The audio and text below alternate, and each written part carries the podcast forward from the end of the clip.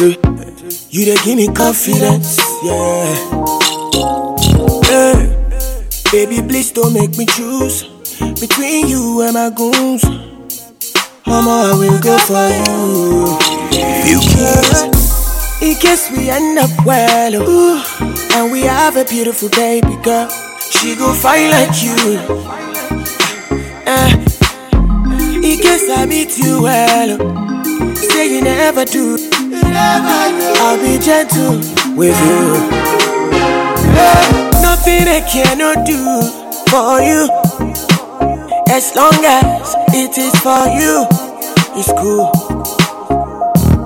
Nothing I cannot do for you, as long as it is for you, it's cool. Hold on, Father, let me up, my baby, best mommy, my darling. Yeah. Father, let me up, my baby, yeah. Best mommy, my darling. Father, let me up, my baby. Best mommy, my darling. Father, let me up, my baby, yeah, yeah, yeah. You, baby, you got me talking shit. Believe me, I know I'm catch feelings. But already see, I'm falling for you already. Catch me if you can, oh baby. In case we end up well, ooh, and we have a beautiful baby girl, she go fine like you. In case I meet you well, say you never do. I'll be gentle with you. Nothing I cannot do for you, as long as it is for you, it's cool. I be the one for you. Nothing I cannot do for you. Don't really have to be the one to go.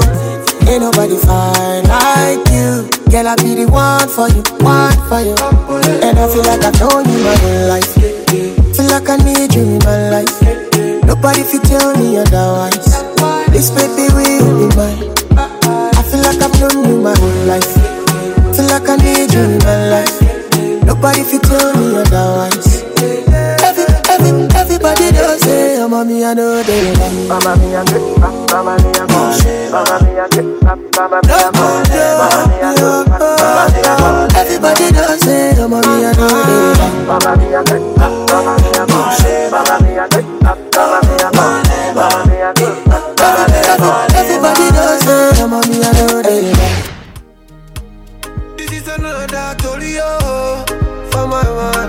Make I tell you waiting happen for a bullet. Body's big party inside by a bullet. I went there with my best friend Kule. Kule they there with his girlfriend Shile. Ghetto girls then they like Takasufi. So many pretty girls they inside my mule. I just the one that say which can party, eh? Everything yakba, everything there. Oh shit, I get many girls with them they come from away. AJ boys then they like to throw away. Almost go be. We just having fun. We won't carry on. Crazy guests like make this stallion. But my girlfriend they yeah they turn me on. That's why I hold them tight. Hold them jeje. Hold them tight. Hold them jeje. That's why I hold them tight. Hold them jeje. Hold them tight. Oh, now, yeah, yeah.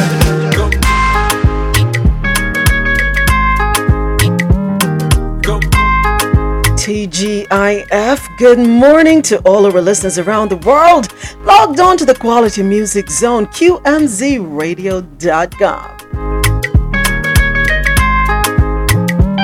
For quality music while you work or play, log on to www.qmzradio.com for that good music to help you get through your day.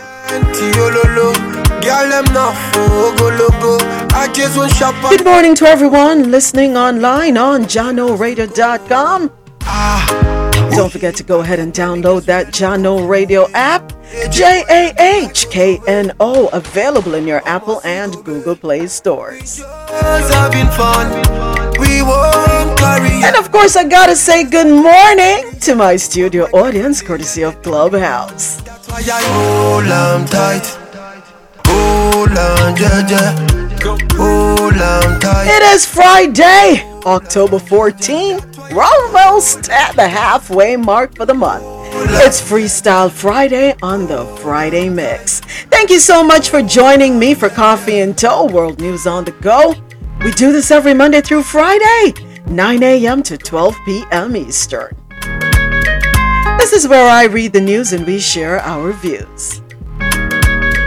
Don't forget to follow me on Twitter at Mi Media Moments, on Instagram, Moments_with_Me_Media, and on TikTok, Moments with Mi Media. And the me in everything is MI.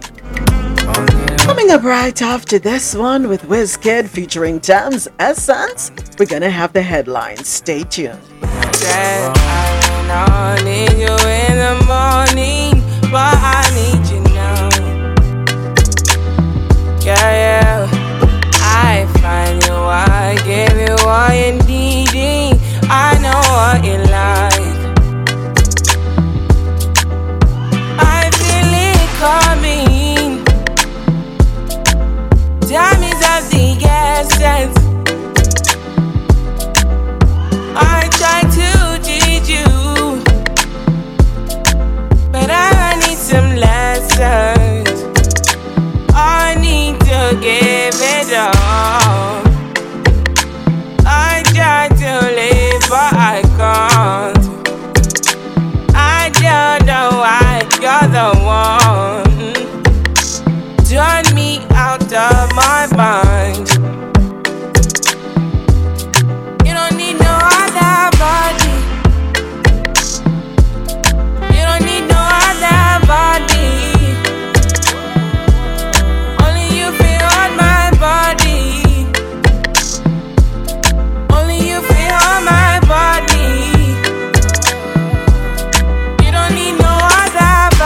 Say na me dey mess up your mind, and na me dey make you free up your mind. Say your body talk to me nice. Say na my love you dey need for your life. Today we're taking it real easy. We're just gonna listen to some Afro beats and Amapiano amidst the madness, aka the news. Stroking your body, baby, loving your body, baby, as you're whining your. Hopefully the music will help you unwind from your week and get you ready to ease into the weekend. Girlie, what need to me? I just wanna let you know. Hope every day you don't need no other body. You don't need no other body. Only you feel on my body. Only you feel on my body. You don't need no other body. Baby, baby. Everybody's the same. No one loves you like this. No one wants you the same way. Love till the morning. My head wants to turn from your loving. I just wanna get you beside me. Give me all you need. Give me all you need. Give me all you. Give me all you need.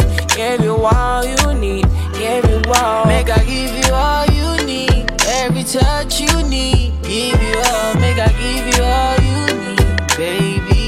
Yeah. You don't need no other body. You don't need no other body. Only you feel on my body. Only you feel on my body. Yeah, yeah, yeah. You don't need no other body. Girl, I want you there. Girl, I want you, yeah. Promise to treat you love fair. Wow, wow, wow, wow. When we touch, I will connect. Wow, wow, wow, wow. Say this love, I no regret. Wow, wow, yeah,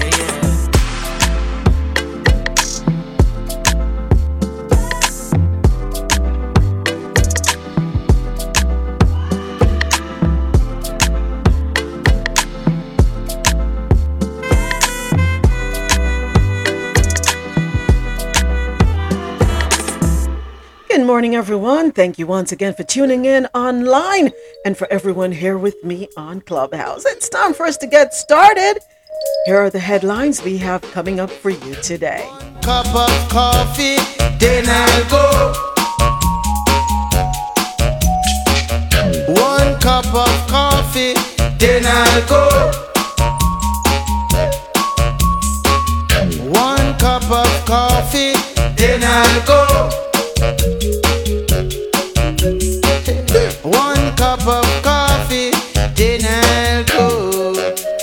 International scene, Kwasi Kwarteng out as Chancellor. Mini-Budget backlash. That's what's happening in the UK. In news out of North America, former San Antonio cop charged after shooting teen eating hamburger in parking lot. The teen is now on life support. New York announces its largest fentanyl bust. 2 people have been arrested and charged. Parkland school shooter spared from execution for killing 17. According to the police, white male juvenile killed 5 in North Carolina. And in the state of Georgia, make or break, Walker and Warnock square off in the Georgia Senate debate. In health and science news, 3 ways to support someone with breast cancer. New study reveals a man's brain changes when he becomes a father. In sports news, Fraser-Pryce and Shericka Jackson nominated for World Athlete of the Year. In the Caribbean corner, Bahamas sends cops to assist TCI, Turks and Caicos Islands, crime fight. US and the UK also helping. Bermuda says its population is falling. Out of Jamaica, minister says ban on illicit music is not a restriction on free speech. And out of Trinidad and Tobago, Labour minister set to review minimum wage legislation. Out of Latin America, UN considers Haiti sanctions targeting gang leader Barbecue. And believe it or not, stories. Boutique shop owner in Long Island charged after investigation finds she's been selling fake luxury items. And on the entertainment scene, Kanye and Candace back in the news again. They're in cahoots prior to wearing their White Lives Matter shirt. Sources say Candace is Kanye's chief advisor in his day-to-day life.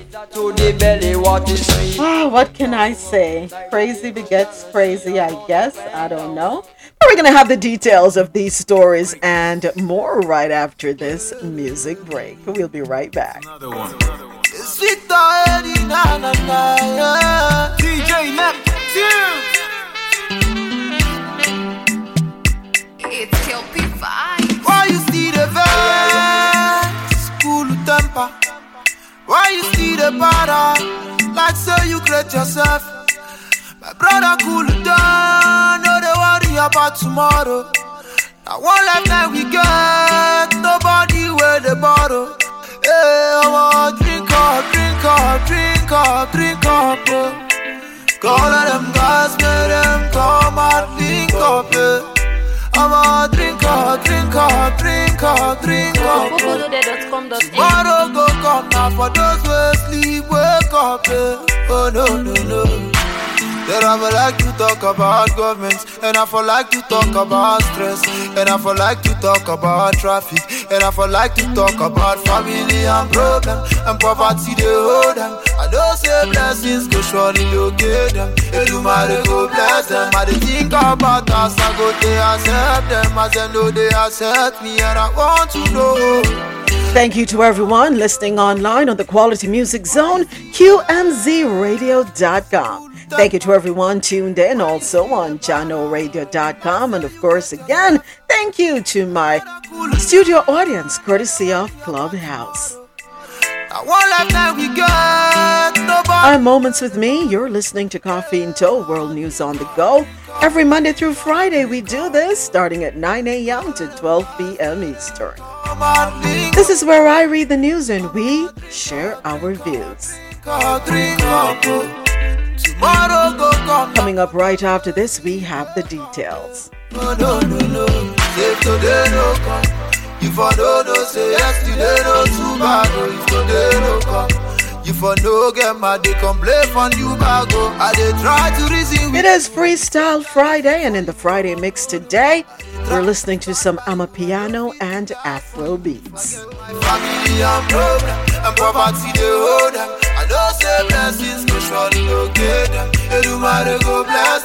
Drink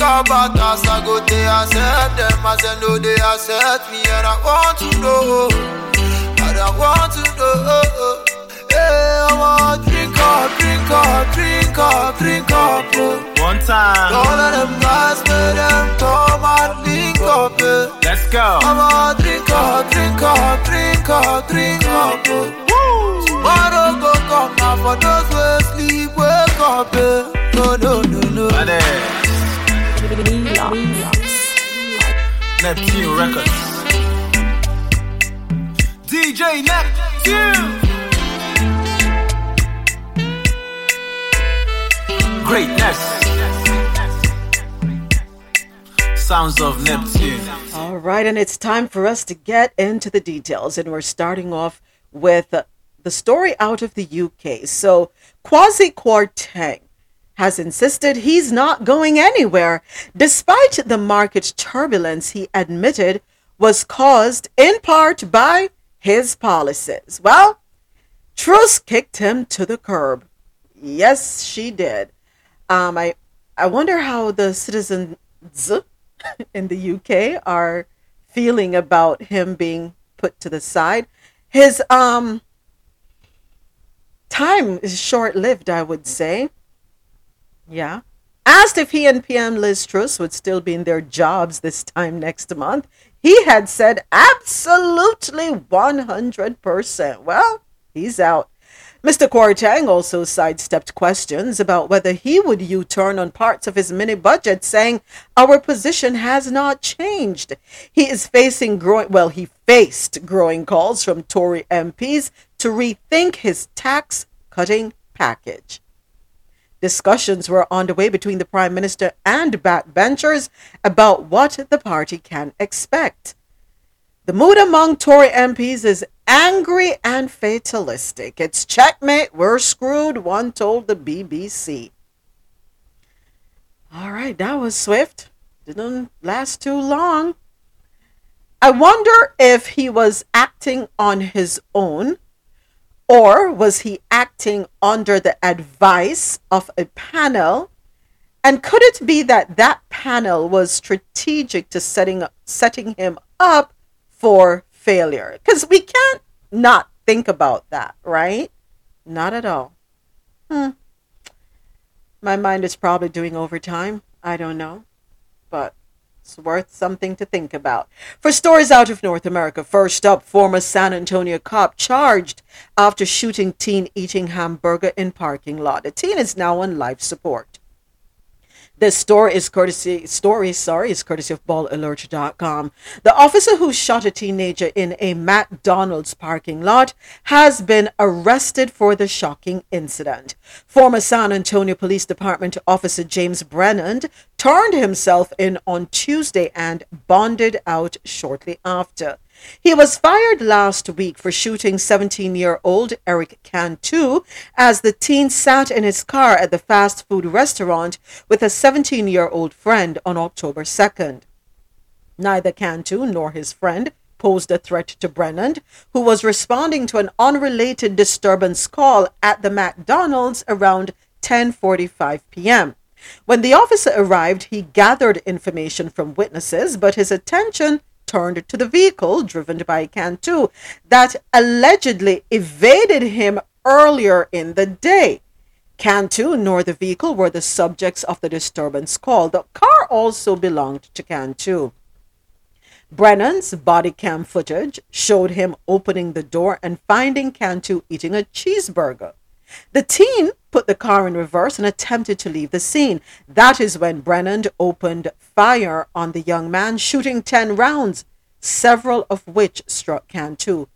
The passenger was not injured. Brennan was fired from the police department 2 days later, with Chief William McManus calling the officer's sanctions indefensible. He had only been on the force for 7 months. Brennan has been charged with 2 counts of aggravated assault by a public servant.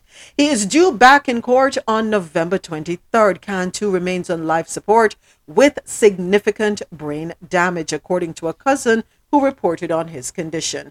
His family has launched a GoFundMe to raise money for his mounting medical expenses. There is no improvement in his condition, the family said in a statement, according to AP News. The last 2 days have been difficult and we expect more difficulty ahead, but we remain hopeful. So the charges seem a little light, in my opinion. 7 months on the force. You get called to the scene. We spoke about this yesterday. We didn't have as much details as we have now. You get called to the scene, a disturbance call, and you turn your attention to a vehicle totally unrelated to the disturbance call. You say that Cantu allegedly evaded you earlier in that day. What did he evade you for? What was the reason for his evasion? You open 10 rounds. 10 rounds on this man, this young man, and you are only being charged with 2 counts of aggravated assault by a public servant while this man is fighting for his life right now? Who determines the severity of charges that should be handed out? Or is it that because I don't have a full understanding of the law, it could be that aggravated assault is fair? So, of course, I'm going to jump on Google. What is aggravated assault? Let's see. Aggravated assault, well, in Florida, is much more serious than simple assault. According to Florida statute, an aggravated assault is an assault with a deadly weapon without intent to kill or with an intent to commit a felony. So he fired 10 shots into the vehicle. Why didn't he fire them at the tires to deflate the tires? Because if you're firing into a vehicle, to me, that sounds as though your intention is to kill someone. Isn't that why you would fire into a vehicle? Knowing that the possibility exists that someone could get hit? Knowing that bullets upon entering your body can also travel? So I'm not quite sure I understand why he's only being charged with aggravated assault, 2 counts. I don't know. Somebody who is in California or is familiar with the laws of California can probably explain that a little better for me, but it makes no sense. No sense. He went out of his way to bother this young man. You get a call, and you turn your attention to this vehicle. How do you know that this is the person that evaded you earlier? Deal with the matter at hand. Mind your business. I pray this young man lives. I really do. And I don't see why the family has to set up a GoFundMe. I don't see why the police department isn't saying, you know what, just give us those bills. We'll take care of it. We fired him, but he was on our watch. So at the end of the day, we are responsible. The city is responsible. They're responsible for that bill. I really don't think a GoFundMe account should even have been something the family should have had to consider. The police officer was grossly negligent. So, yeah, those mountain medical expenses, I would say to the family, turn them over to the police department. Let your attorney handle this one. If you want to be in the police force, understand that there needs to be accountability, reasonable thought process, exercise sound judgment. You can't just go in and be all trigger happy, new on the force. Calm down, please. We head on up to New York for our next story. New York announces its largest fentanyl bust. 2 people have been arrested and charged. Story courtesy of BallerAlert. New York announced its largest fentanyl bust as it has been taking on the fentanyl crisis. And its latest win against the distribution of the drug comes in the form of a major fentanyl seizure, which is now the city's largest in its history. On October 7, authorities found roughly 300,000 rainbow-colored fentanyl pills inside 2 closets in a Bronx apartment closet. So far, 2 people have been arrested in connection to the seizure, CNN is reporting. There are also more than 22 pounds of fentanyl in a powdered form. On the street, the drugs would be worth $9 million. Hundreds of thousands of lethal pills were lying in wait in a Bronx apartment to be unleashed onto our streets. In today's world, the potential to overdose is dangerously high. That's according to Frank Tarantino, who is DEA special agent in charge. There is no quality control in these fake pills, and it only takes 2 milligrams of fentanyl to be lethal. I hope you're all speaking with your children and warning them, especially as Halloween approaches. Every year, especially at this time, children are targeted. I made sure to advise my sons as I'm dropping them off at school. You get candy from your friends, please dump it. You don't have to dump it in front of them, but dump it, because right now you can't trust anything. And I'm not saying that your friends are being intentional, because they may have got it from somebody with ill intent. And unknowingly, friends share. We're not going to say friends don't share. We did it in school. We shared with our friends.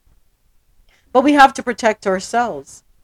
So please have the conversations with your children, not to accept candy, even if they get it from their teachers at school.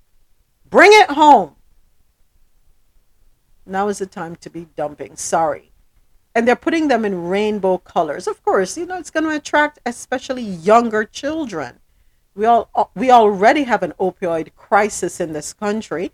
And unfortunately, not everyone has access to quality rehab care.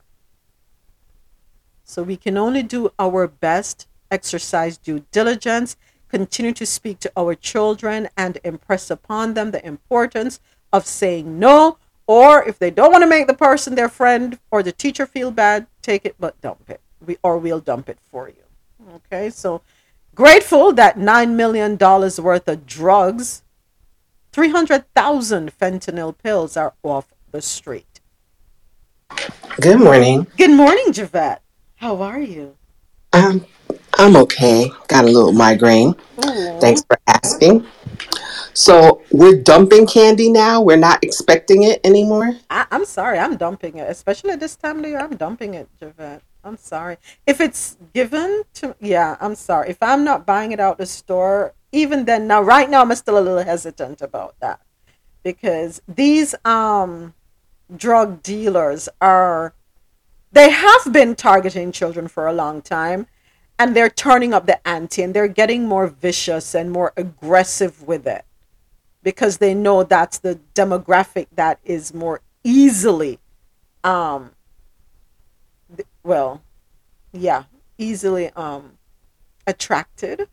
because kids love candy. I don't know. What are your thoughts?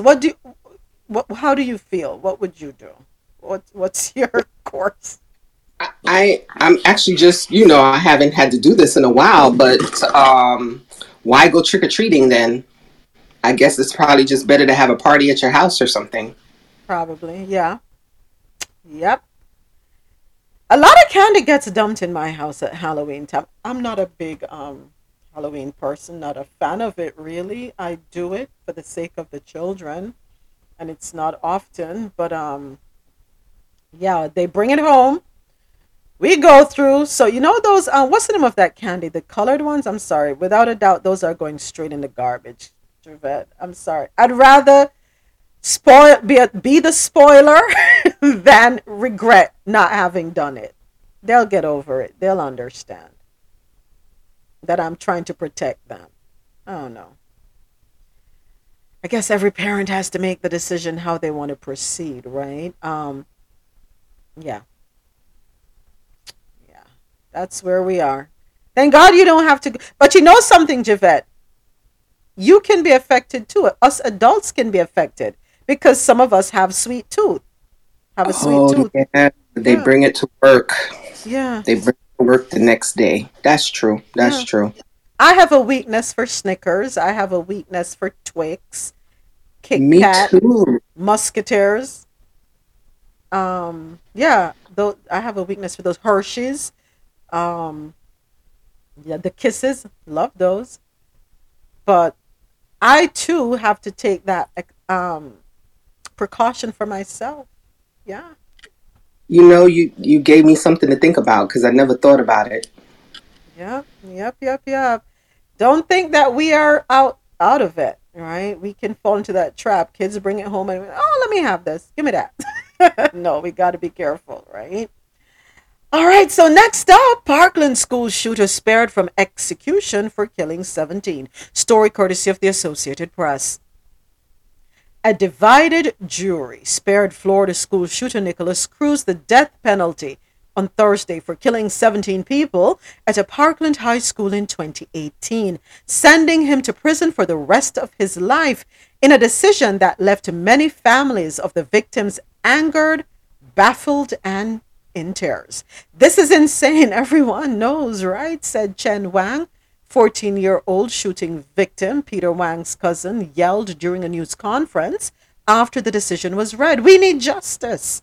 Cruz, 24, pleaded guilty a year ago to murdering 14 students and 3 staff members and wounding 17 others at the Marjory Stoneman Douglas High School on February 14, 2018.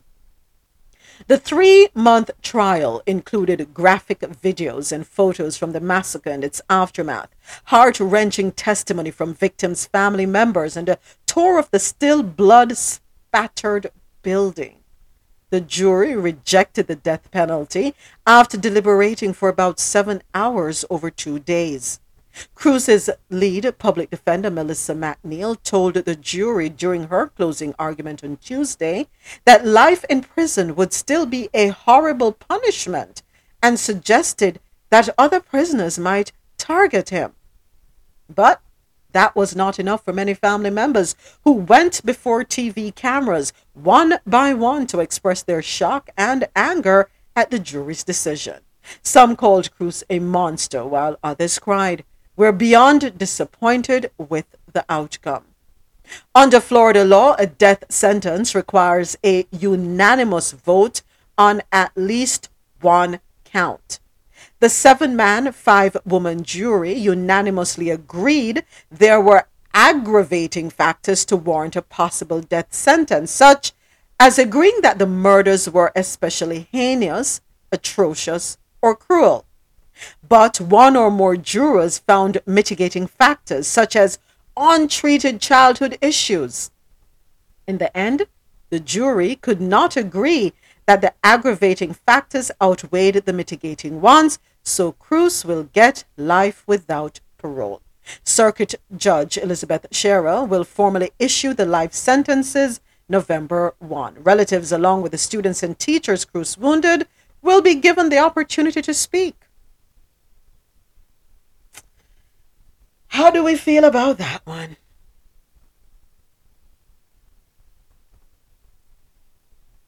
How do we feel? I personally believe he should have got the death penalty. You know, messing up all these families out of his sportness and stupidness and anger. You know, went to school and, you know, disrupt a family. 17 families' life. We'll never see their kids again. I personally believe you should have got the death penalty, because I've seen people kill one person or somebody kill one person and get the death penalty in Florida. Yep. And he has 17. Plus 17 wounded. 17 wounded, and he did not get, because at the end of the day, it's a possibility he can get out, because what's going to happen is maybe 15, 20 years down the road, you're going to have lawyers dig through this case, trying to do stuff and trying to find a loophole. That's what some lawyers do, and say somebody make a mistake, you know, and he possibly could get out. It can't happen, you know, and these people got to live with that forever. And knowing that their kids are gone and he's in jail watching TV with my taxpayer money, eating my taxpayer food and whatever. I don't agree. I don't agree with it. That's my personal opinion. So I would feel the same way if it was my child. So I understand. So here's the rest of this. The defense team never questioned the horror inflicted, but focused on their belief that Cruz's birth mother's heavy drinking during pregnancy left him brain damaged and condemned to a life of erratic and sometimes violent behavior that culminated in the shooting.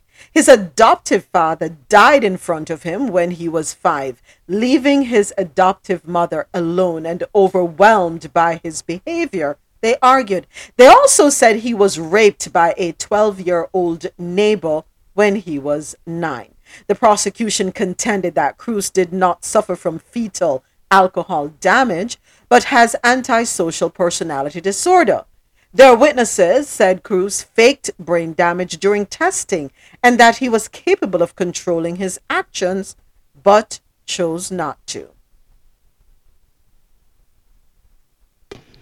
That's a whole bunch of excuse, you know.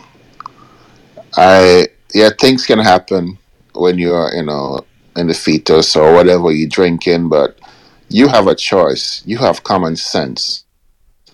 You have self-will. I'm not going to say, you know, whatever happened in this past can trigger certain things, but you know, you have to control yourself. And I think he was playing the system for 3 years. I believe if you watch a lot of the stuff he has done and, you know, I think he was playing these lawyers and these doctors in the first 3 years, act like he's stupid and he don't have sense and he have mental illness. And eventually somebody realized he was faking the system, because I saw that. And I said it from day one. He was fooling the system, and the system is so damn dumb to be fooled. Well, I don't know. I'm not going to say who can fool the system or not, because other people can fool the system, but the others can't. And it tend to get, because guarantee with somebody else, he would have got the death penalty 17 times. 17 times. Guarantee that. Marlon. I don't know. I really don't know.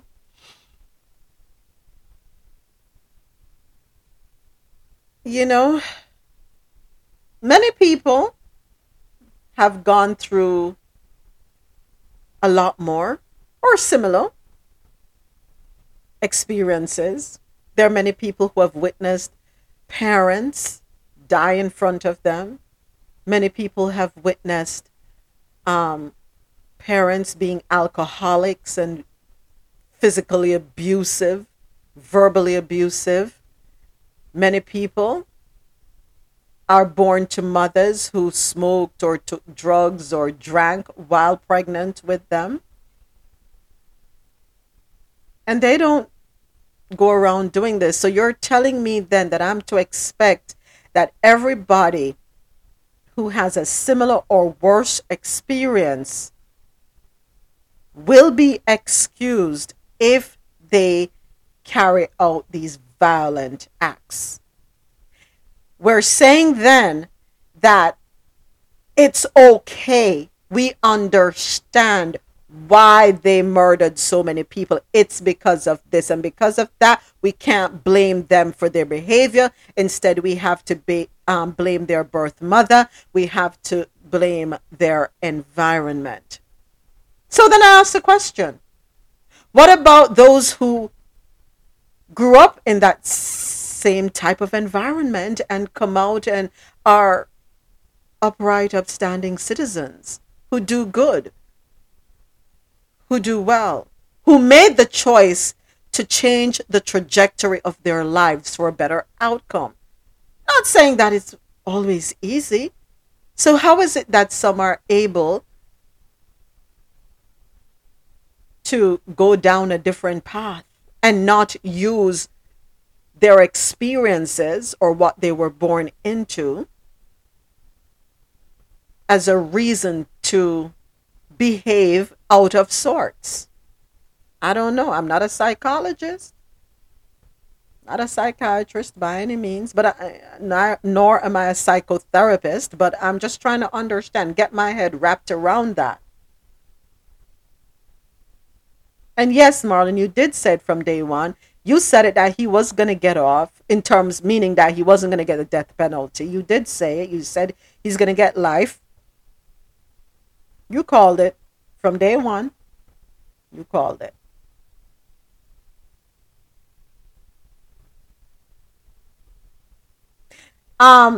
So that stunt he pulled a couple weeks back, where he was drawing and writing on a piece of paper as if he was someone in elementary school. You know, when your kids just hit grade 1, grade 2, and, you know, and they are drawing, and he was saying he wanted to be killed. So if he wanted to be killed, why not give him his wish? You know what he was doing. He knew what he was doing. Just like when he attacked the police officer in last year. In the lockup. No. You know, all of this was a trend for him to make people think he's stupid and he's crazy and he have mental illness. He knew what he was doing. Somebody was coaching him. I don't know who. But somebody was telling him what to do to say he don't get the penalty, and you know, that's my belief. So, but you know, I feel sorry for those families who lost their kids. They just have to deal with the pain every day, all day, for the rest of their life. But let me ask you a question, Marlon. If they gave him the death penalty, right, and he is executed, does that really ease the pain in any way, realistically? Jumping on the other side of the fence now.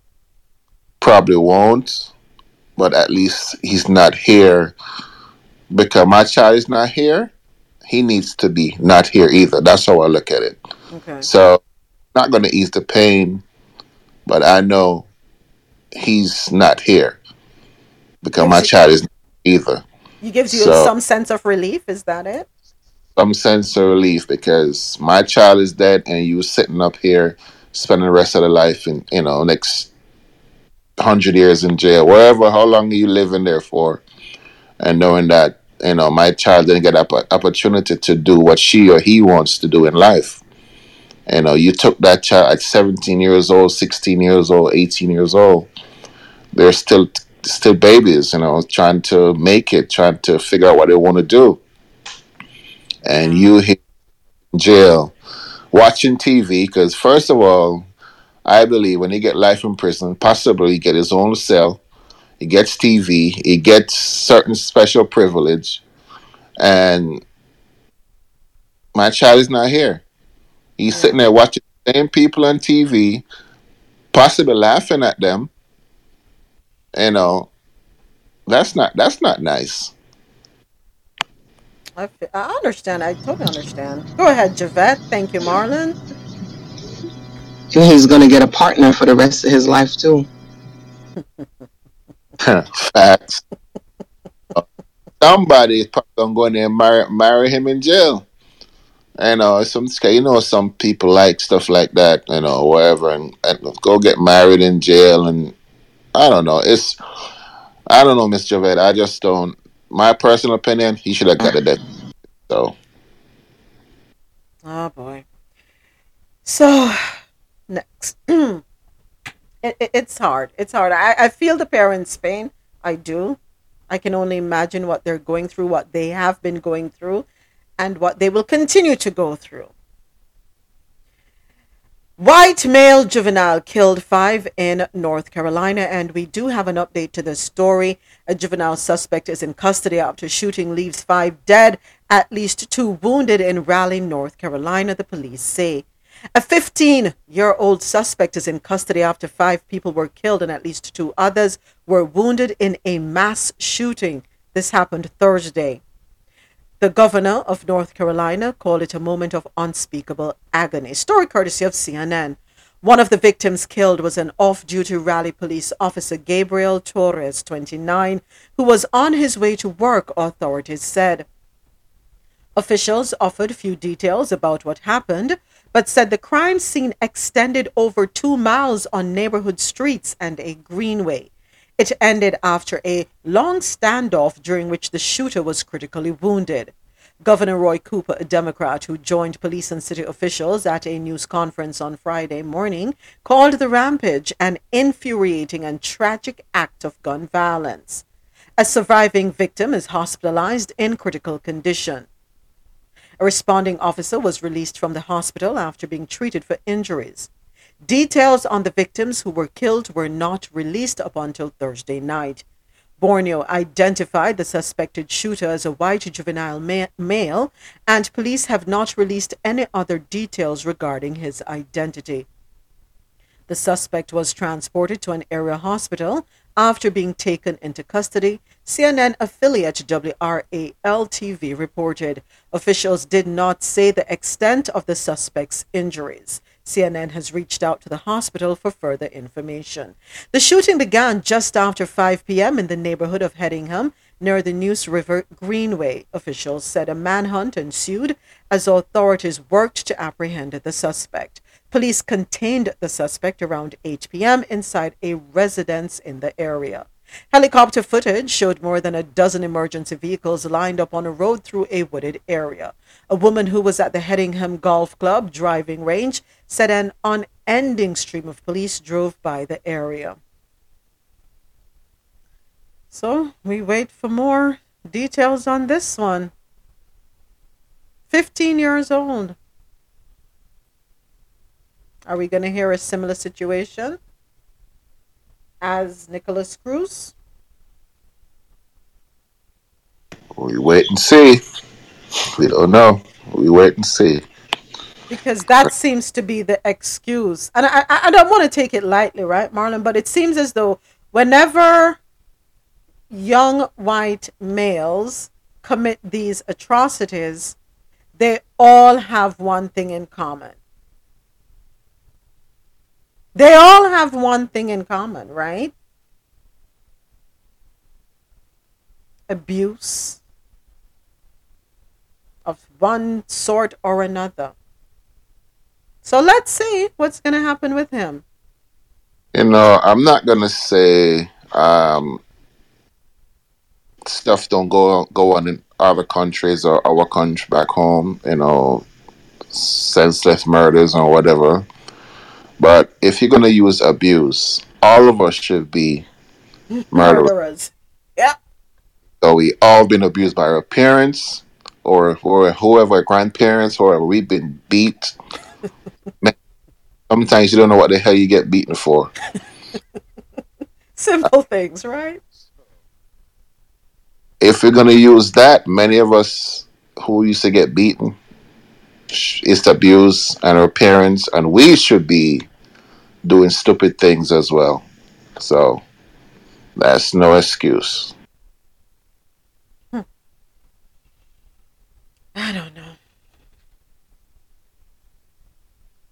Head on over to Georgia for our next story.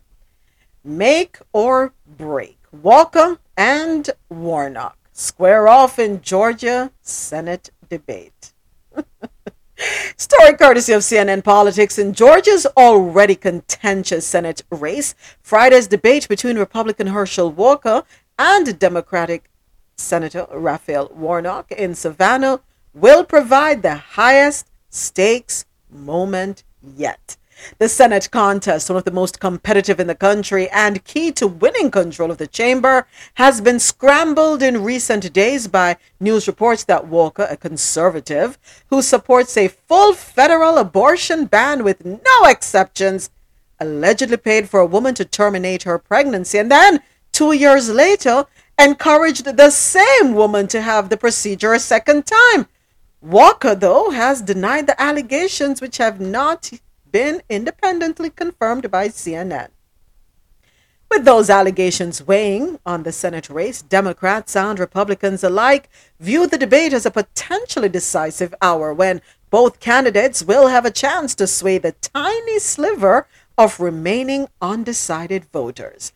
Both candidates know well that this debate could be make or break for the entire election. The stakes really could not be higher, said Randy Evans, a Republican strategist, who co-wrote a guidebook in 2020 on winning political debates. Much of the pressure is on Walker, a political newcomer who has never before stood on a debate stage. A poll released this week by Quinnipiac University found Warnock with 52% support among likely voters, compared to 45% for Walker. Friday night's showdown, the only debate both candidates agreed to take part in, could be the Republicans' last chance to speak out before a primetime audience about the recent accusations against him. I'm kind of wanting to see this debate. I really am. I want to see how he handles himself, how he is going to skirt around the questions. Because how can you have such a staunch approach, be so pro-life and in full support of a full federal abortion ban with no exceptions, meaning if you are raped, if it's through incest, sex trafficking, regardless of your age, you could be 10 years old, you got to have that child. But at the same time, your skeletons are in the closet and they're coming out. And you stand 10 toes down. Wouldn't it have been better for you to come forward and say, you know something? I have made decisions, or I have done things in the past that are not in tandem with what I now support. Acknowledge rather than pretend that that's not you. That was never you. I don't know. Isn't it best to face the criticism, face everything head on, own your actions, but then speak on your growth and your maturity and that you are in a different place now and you see things through a different lens. You have a different perspective because you are made more aware. Wouldn't that have been a better approach? But Republicans don't care. Go ahead, Javette. I want to see it too, and I also want to say, Moments, stop giving him his talking points, okay? Because you know he listening. Oh, you see, I'm trying to help mold him and prepare him. Yeah, you're right. Yeah, you're right. But you know what I would like? I would love the Democrats to pull a low ball and find this lady for her to bring. Oh, that's Republicans would have find a lowball and trying to find this lady and bring the receipts what she says she has. They need to do the same damn thing. Messy Marlon. Marlon said it's time to get Real Housewives on them up in there. But that's not a bad idea. No, because these Republicans, boy, they are dirty, and these Democrats just walking around, you know, trying to be nice and stuff. Sometimes you got to get down in the dirt and trenches with them and say, hey. I'm going to take you to the trenches. I'm down there and show you I can be dirty as well, too. So yeah, I agree. Go ahead, Javette. I was going to give y'all some pushback. Yeah, go ahead. Bring it. After you, James. No. You're after Javette, James. Because in Texas, I'm sorry, I'm getting a red bar. No, in Texas, the ads that are coming up on TV are so lowballed that I am so over even watching TV now. Like, the only news and stuff I listen to now is You Moment. And then if something you say pique my interest, then I'll go and look at some other news. There was an ad this morning that basically said all Democratic judges want to do is let people be released early from jail and not charge criminals with lower crimes. That's all the ad basically said. That's it. And because I put the news on in the morning to know the traffic, so that's why I was able to see that ad, right? But that's just ridiculous. That is not debating anything. I'm glad that I have the wherewithal that I honestly look up every person that's on my ballot to vote. But not everybody does that. Right. So, I mean, I'm kind of over these attack ad type of mentality. Yeah. So that's my pushback. Okay. Fair enough. Go ahead, James. James, are you there? Yeah, I agree with Marlon. Like, I think, you know, the Republicans have done that before. I don't remember who it was that Donald Trump brought. Donald Trump brought someone. I don't remember if it was Monica or someone to one of the debate. Monica Lewinsky. Uh-huh.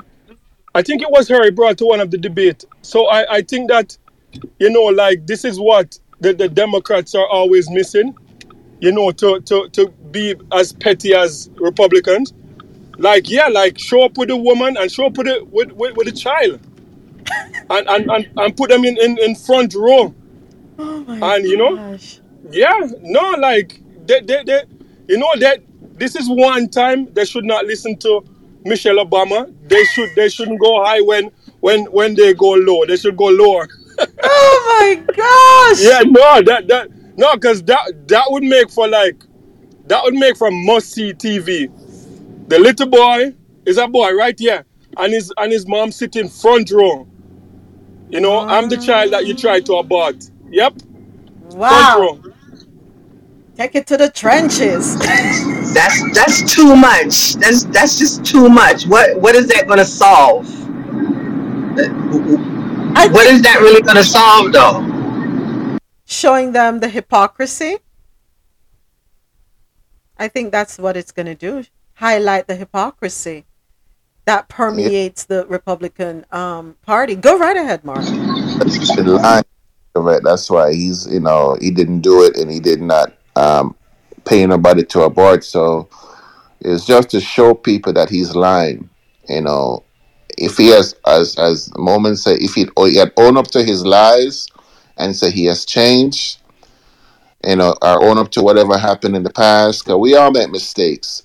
Every one of us have made mistakes we regret, and stuff we have done we regret. So if he had said, you know what, this happened and that happened, but now I'm a new person, I'm a different person, then I could understand. But why lie about something and then, you know, act like, you know, it never happened? Yeah. That's my... But we already saw the receipts. So it's just making a mockery, which they've been doing for a couple of years now, on both sides. Because then the Republicans are going to come back and find some dirt as well. And you think it's just going to be an ongoing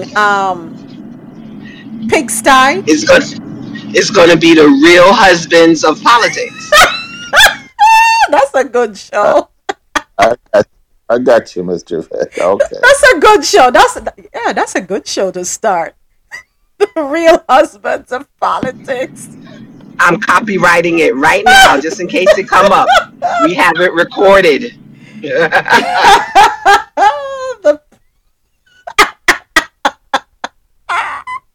Show you how dirty they can get. I want to watch it though. Is Rosolo here? Oh, she's probably in office. Yeah. I'm sure Miss Phyllis is going to be watching because Miss Phyllis is in politics. She has a deep interest in politics. So I believe Miss Phyllis is going to be watching. I can't wait to have a conversation Monday, how we feel about our show. Miss Phyllis is flashing her mic. So yeah, you know Miss Phyllis will be watching this one. Yeah, I'm going to watch this one. Yeah, but Moments, I think what he will do too, like the people that were made up their mind to vote for him, mm-hmm. Like it's one thing to hear about something, but when you see evidence in front of you, you know, when you see the child and when you see the woman like right there in front of you, I think it probably give them a second chance to think, like, do I really want to vote for this person? Because this is not something new. Like they vote down same-sex legislation, and like you have people in the Republican Party who are homosexual, closeted, voting on these stuff and being like the loudest voice in the room on these issues, and that's the hypocrisy. It's not now they're doing it. They've been doing it for a long time. So yeah. But James, here's the thing that I tell you something. One thing about the Republicans, they don't care. They do not care. They have their agenda and they don't care who. Because at the end of the day, Herschel does not have a mind of his own or will not be able to exercise his ideas, his thoughts. He is going to be a puppet on a string. He is a puppet on a string right now. He is going to be controlled. So he is only the face. That's all they want. They just want his face there. And then he is going to have to do whatever they want him to do or need him to do. And they don't care. You could put a scarecrow in a suit. The Republicans will find a way to use it to their advantage, to get the upper hand, to carry out their agenda. And that's what we have to remember. You could be illiterate. You could have raped 50,000 women. You could have murdered. They don't care. They just want you there. Remember what Donald Trump said decades ago. If he were ever to run, he would run as a Republican. Not necessarily because he agrees or supports their ideologies. It's because they're the idiots that will definitely fall in line. Sorry to have to say it. And I'm not saying all Republicans are like that, but unfortunately, you know, it's a large number. So let's see how this debate will go. Gonna take another quick music break. When we return, we have more stories for you.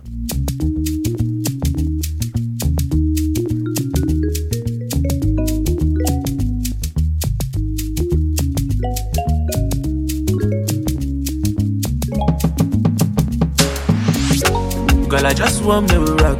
Girl, I just want me to vibe. Girl, I just want me with you like I swat down your mom. I shouldn't be about you. Be spent with my paper. After tonight, I go live to the simulator. Pass on a vendetta.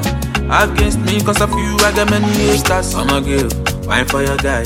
Baby, wait till you define for your life. Man of air broke, nigga, fight for your life. Roll with me, make I blow your ass out. Like Marilyn Monroe, you to set. Every man wants to open bonnet. No figgy, but they want to collect. Better guys, that's like a cassette. Mama, don't you forget. Me, I be cocky, but now I depressed. I don't default, baby, to get. Back as it causing domino effect. You don't need to introduce to yourself. Michael Jackson, Thriller, you are bad. If I take you for that capital, the way your body take you, the bend. Girl, I just want me to rock. Girl, I just want me vibe. Girl, I just want me with you like that's what I'm your man. Passion game idea. Be spent with my paper. After tonight, I go live to the simulator. Pass on a vendetta. Against me, cause of you, I got many haters. I grab something. Oh, something. Coming up after the music break, we have health and science news.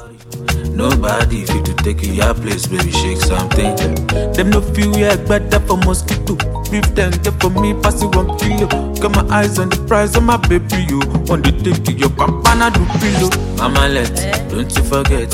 Me, I be cocky, but now I dey passion. I done the fall, baby, ticket. Back as it causing domino effect. You like it. You don't need to introduce to yourself. Thank you to all the listeners logged on to the Quality Music Zone, QMZRadio.com. For quality music while you work or play, log on to www.qmzradio.com for that good music to get you through your day. Thank you to everyone listening online at JannoRadio.com. Don't forget to download that Janno Radio app, JAHKNO, available in your Apple and Google Play Store. So we toast to the good life, living every minute to the full cause I could die. Pull up at the spot, open doors and it's suicide. Chilling rent free. Thank you everyone here with me on Clubhouse where the conversation happens. I am Moments With Me and you're listening to Coffee In Toe, World News on the Go. We do this every Monday through Friday, 9 a.m. to 12 p.m. Eastern, where I read the news and we share our views.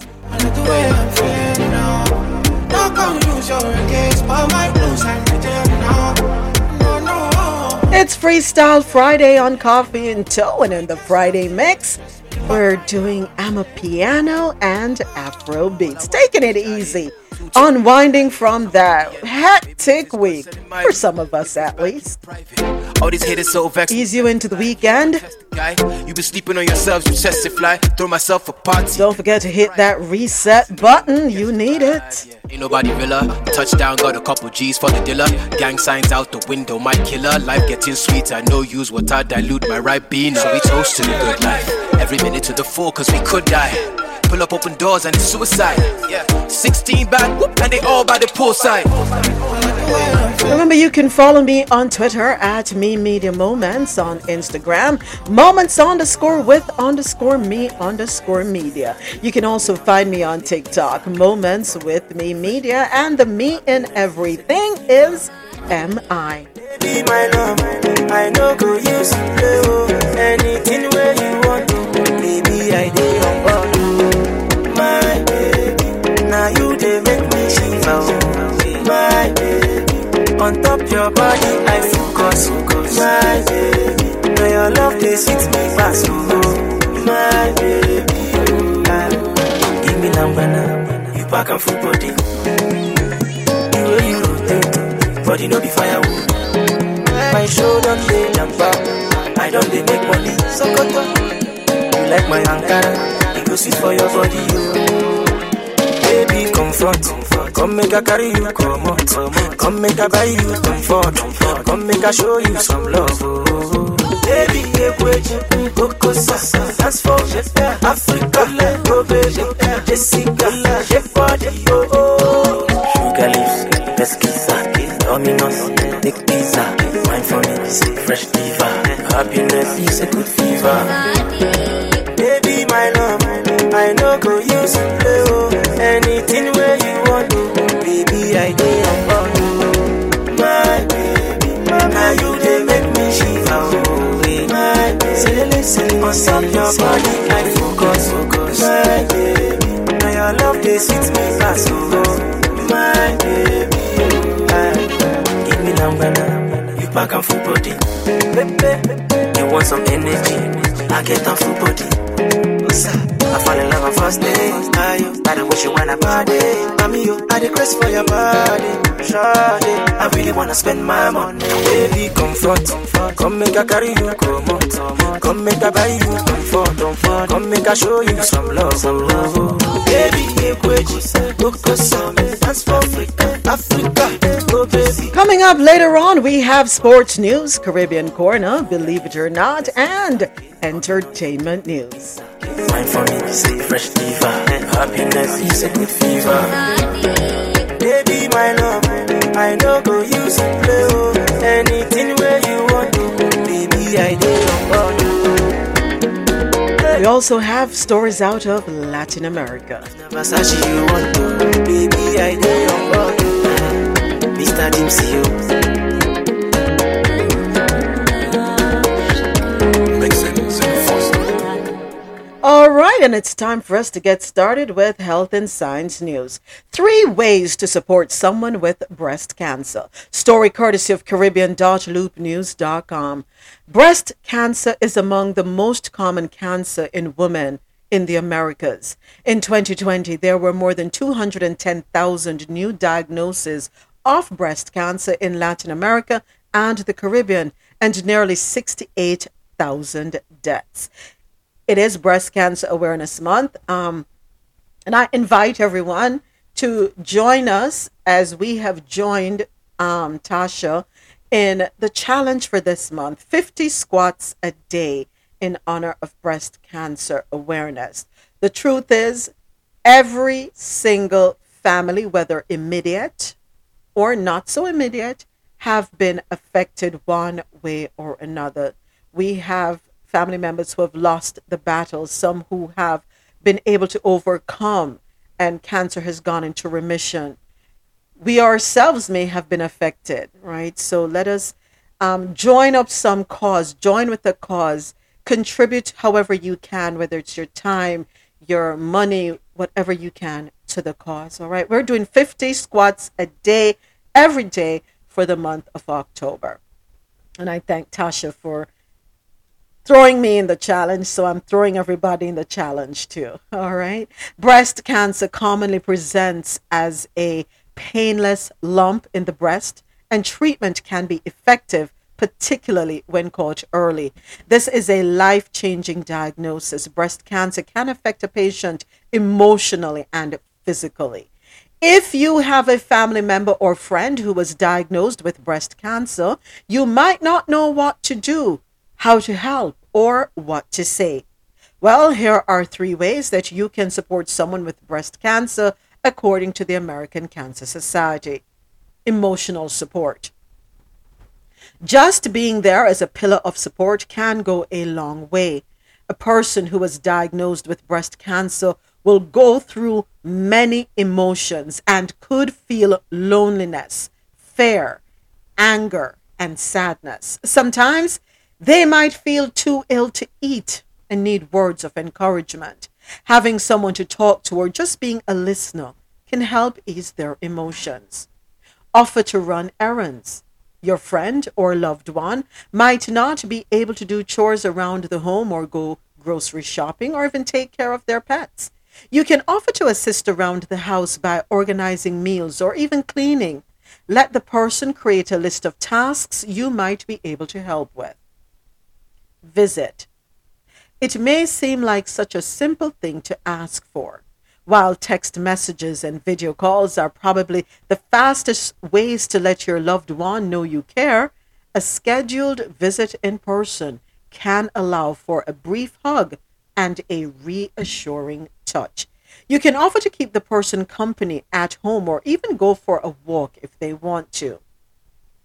An additional suggestion, educate yourself. Sometimes the best way to understand what a person with breast cancer may be going through is to find out what type of breast cancer they have been diagnosed with. There are several types of breast cancer, and you would also want to learn about the extent, the stage of the cancer, as it tells you how serious the cancer is. Information on different types of breast cancer can be accessed online. So let us do our research, let us educate ourselves, let us visit those who are in by choice or by force. Let us offer to help how we can, provide that emotional support. All right, so let's be in touch and support the best way we know how to. Next up, a study reveals a man's brain changes when he becomes a father. Story courtesy of BallerAlert.com. Haven't read this one yet. I said, no, I don't want to have an opinion. I just want to read it with you all. So let's go. Let's get into this one. According to a relatively new study, having a baby changes a man's brain. Dad brain is a real thing. And a new study is breaking down how a man's brain goes through hormonal changes once they have a child. The new study, published in the journal Cerebral Cortex, outlined how a man becoming a father transforms their brain. It literally shrinks slightly. Across the board, we found similar reductions in gray matter, sort of suggesting that the brain was becoming more streamlined and possibly more efficient over that transition to first-time parenthood in the fathers. That's according to Darby Saxby, a PhD, a professor of psychology at the University of Southern California, who was also one of the lead researchers in the study, Fatherly Reports. In addition, fathers undergo other changes like their testosterone levels dropping and their bodies producing oxytocin and prolactin, which are considered feel-good or nurturing hormones. The study analyzed the brains of 57 men who were on average in their mid-30s. 20 expecting fathers were from the U.S., 20 were from Spain, and 17 were childless men from Spain. Some had their brains scanned before their partners got pregnant and about 3 months after their partners gave birth. In both samples of fathers, it was found that there was volume reduction in the cortical area of the brain. Much like at other critical windows in the lifespan, when we consolidate and prune, the brain becomes more streamlined or more efficient. While the changes in men's brains are similar to what happens for mothers, expecting women also experience changes in their subcortical brain areas, which are responsible for instinct, emotion, and fear. The cortex is the latest evolving part of the brain that is involved in attention, planning, and executive functioning, and is more unique to humans, Saxby told USC News. The subcortical regions below the cortex are the more basic brain structures that you see in animals, involved in reward, threat, and salience detection. In moms, we see both subcortical and cortical changes. In dads, we just saw cortical changes. It is too soon to speculate with such a small sample, but it might suggest more higher-order processing involved in fatherhood specifically. Yeah, I think the sample was too small. I don't think they did a wide enough study. And I'm going to assume that the group of 57 men who were from the U.S. and Spain, 20 from the U.S., 37 total from Spain, 20 who were expecting, 17 childless. I want to believe that they were mostly of one demographic. That's my belief. And I'm assuming that because they did not give a breakdown. Okay? I don't know. How do we feel about that? Do we agree? Men in particular? I should pose the question to men. When you learn that you're... Let me ask you, Marlon. Let me throw you on the hot seat. When you learned that you were going to be a father, did a switch go off, or did the switch go off when the child was born? When the child was born, I know I was going to be a father, but when you see that life, everything starts changing. Like, yeah, I have an extra mouth to feed, I have responsibility. So you start thinking different. For me, I start thinking different and say, okay, yeah, I have to protect and feed my child and stuff. So yeah, I switch goes off when the child is born. For you, it's okay. Yeah.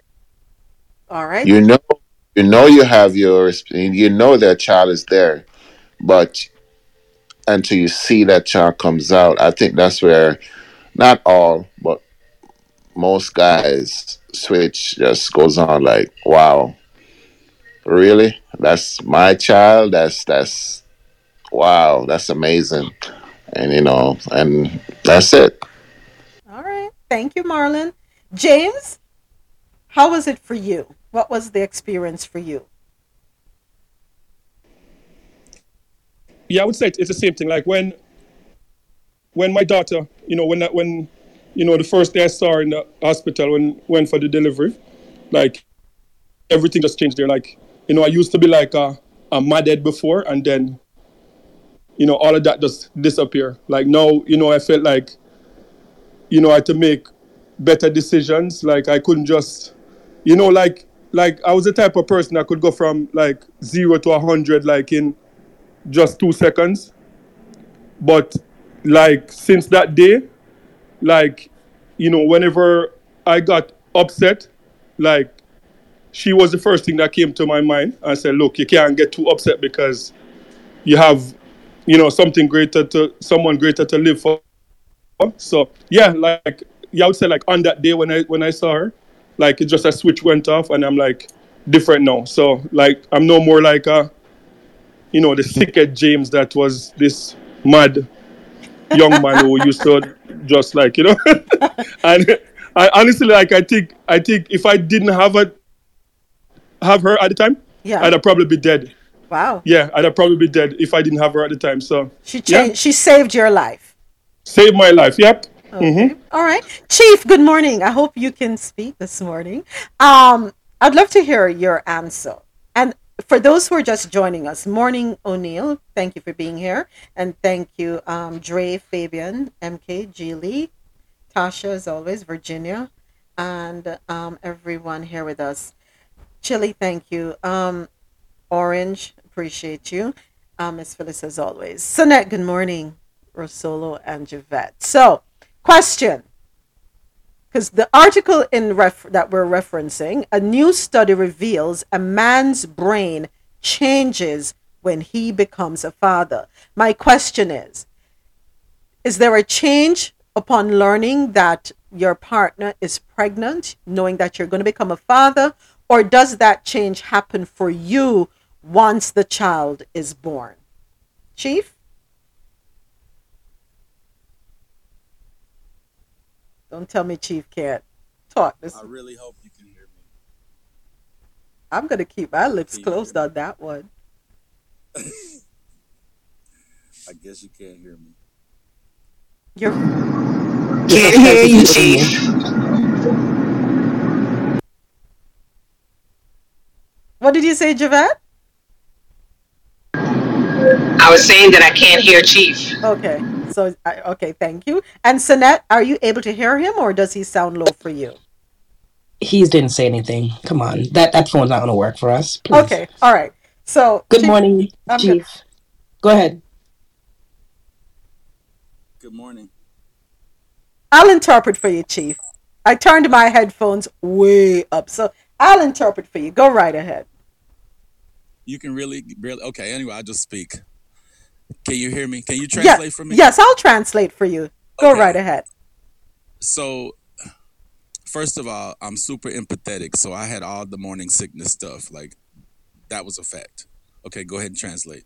So he said he is super empathetic. As such, he felt the morning sickness. He had all of that. What the woman goes through. So he had that morning sickness. All right, go ahead.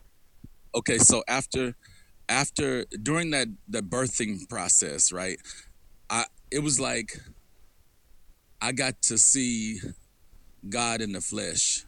Like my whole perception about woman, about the existence of the female being changed completely. Like this is truly, God has to be a woman. So he says, right there, I can hear him. Okay, stay right there. Okay, don't move from there, Chief. Carry on. Don't move. They can hear you. No, go ahead and translate, just in case. He's saying that God is a woman. When he saw the birthing process, there is no other way for him to feel but that God is a woman, because it was phenomenal. Go ahead, Chief. Okay, so prior to that, I raced motorcycles, and I felt immortal. But then after my son was born, this 10-pound boy was born, I literally was like, that is the immortality right in front of me. Like that's my eternal insurance policy. I hope that makes sense. Yes, it does. So, was everyone able to hear him?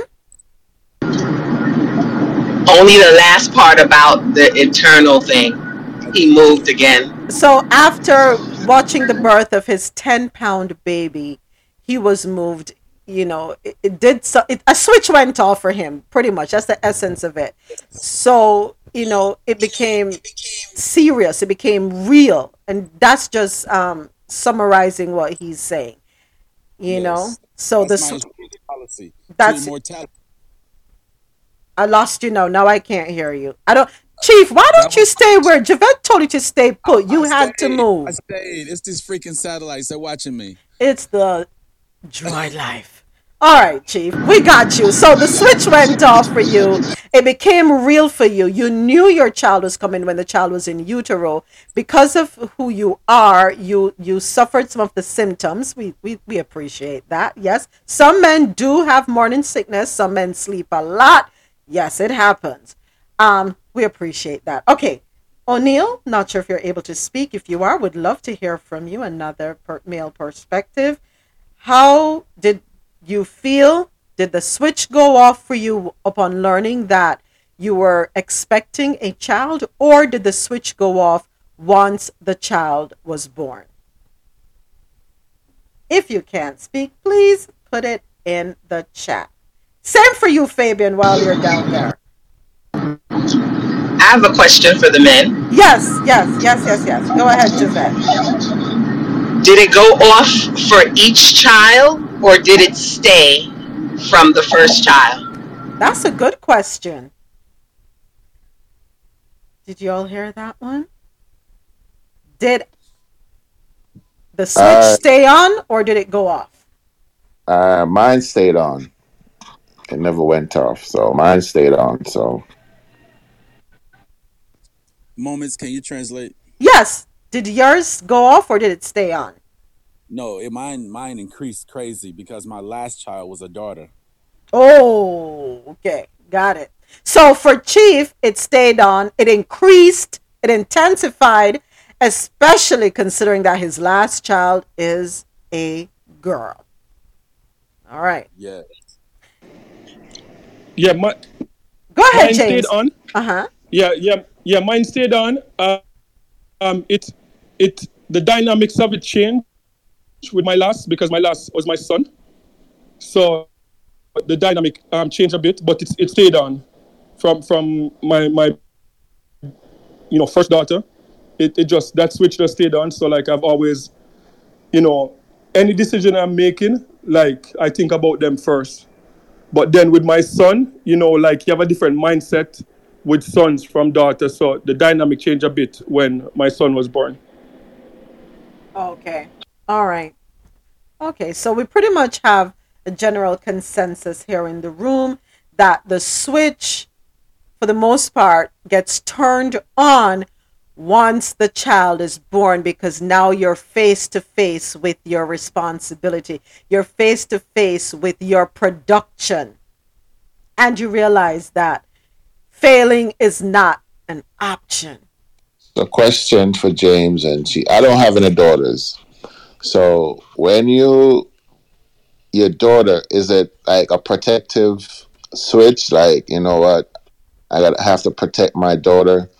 Whatever happens, she's going to have to protect her. But when your son is here, it's more like it's a different switch. I just want to know, because I don't have any daughters, so I don't know. James, you want to go? Yeah, for my son, the switch for my son was that knowing that, a black man in a world that's not very friendly to black men. So it switched in terms of like I know, like I have to step up my game in terms of, because with daughters, it's a bit different. Like it's about showing them love, protecting them and all of that. But with my son now is like trying to prepare him to be like a good man in general, like a good husband, a good provider. And just the dynamics of the little stuff that, you know, a lot of young men don't have, like just stuff that I guess that other race don't have to deal with, like teaching him, like the, you know, how to carry himself, you know, not to, because unfortunately, like as young black men, like you're born as like a suspect. So just grooming him in that way to be polite, to be respectful, to be a protector and to not be a target. So that's how it changed with my son. Okay. Oh. All right. But Marlon, can I say something to you? We don't have daughters, but I've watched you with your female cousins who are very young. I have watched you with the female friends that come over, our son's friends that come over, and something changes. You are very protective of them. I have observed that, because you're constantly saying to the boys, make sure this, make sure that, don't do this, don't say that. You are, you know, you can't do that, you can't say this, you know, you have to treat them like a lady. So you may not have your own, but something goes off once they're in your presence. Are you're not aware? You didn't know that? Well, if you didn't, I'm letting you know. Sure did not know that, but okay. Yeah. Thanks for letting. And it's different, you know. It's as though you're treating them like a figurine, like a Madali, you know, and which I appreciate, because that is the right thing, right? We're supposed to protect our young girls. We're supposed to teach our boys how to treat women and how best can they learn but from another man, right?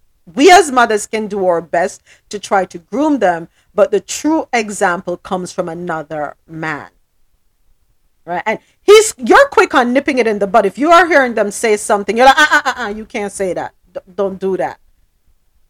Because the truth is, these boys, they treat the girls like they're one of the boys, right? And forget, and they play rough with them outside. If you can't watch them outside, they play real rough with them. And he's like, no, hold up, you can't do that.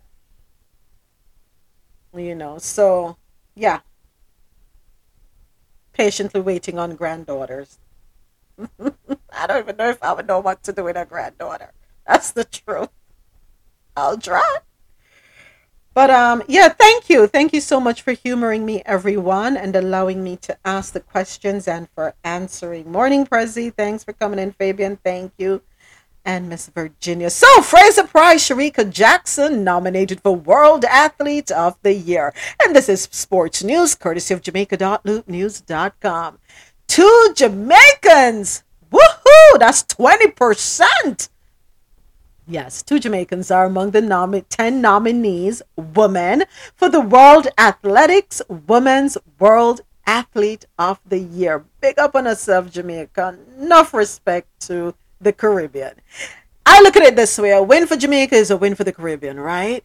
In a release on Wednesday, World Athletics confirmed that both Shelly-Ann Fraser-Pryce and Shericka Jackson. Hold on a second. I'm going to be greedy here for a second. How comes what's your name in the mix? Elaine. Anyway, let me keep it moving and stop being greedy and be grateful. That's our problem, you know. We're greedy. We can never be satisfied. I don't know what it is. How many of us, your child will come and say, "Oh, I got a 90%." You're like, "Okay, so we just said good job on the 90%." And we're like, "Okay, so what happened to the other 10%?" Or if they come and they say they got a B, so we can never get that A. We can never be satisfied. Here we have 2 out of 10 for World Athletics Women's World Athlete of the Year, and I am being greedy and saying, "What happened to Elaine? Why would I have 3?" Let me stop it. Let me behave. So in a release on Wednesday, World Athletics confirmed that both Shelly-Ann Fraser-Pryce and Shericka Jackson are among the athletes selected by an international panel of athletics experts, comprising representatives from all 6 continental eras of world athletics for the 2022 World Athletes of the Year in the women category. Fraser-Pryce is the world 100-meter champion, claiming a 5th gold medal in the event, as well as the Diamond League 100-meter champion. The Pocket Rocket, who now goes by Mommy Rocket, ran a world-leading 10.62 among her record 7 sub-10.7 100-meter races of the season. Meanwhile, Jackson is the World 200-meter champion and Diamond League 200-meter champion. She ran a world-leading 21.45 seconds to move to second on the world all-time list. Good job, woman. Another woman from the Caribbean is there. Hold up. Got to give it up for Shanae Miller-Weibo of the Bahamas. She is also among this year's nominees. Miller is the world 400-meter champion, world indoor 400-meter champion, and the NACAC 400-meter champion. So the Caribbean, we have three there. Nigeria, Toby Amusan, and I hope I pronounced her last name, Amusan or Amusan, world 100 hurdles that's champion. Chief's name. That's Chief. Oh yeah. Chief, are your relative that? Is that your relative, Chief? Oh, he can't speak. I forget. So we're going to assume they must be related. Same last name. So world 100-meter hurdles champion, Diamond League, Commonwealth, and African 100-meter hurdles champion set a world 100-meter hurdles record of 12.12. Chase Ely out of the USA, world shot put champion, world indoor shot put silver medalist, Diamond League shot put champion, and threw a world leading 20.51 meters.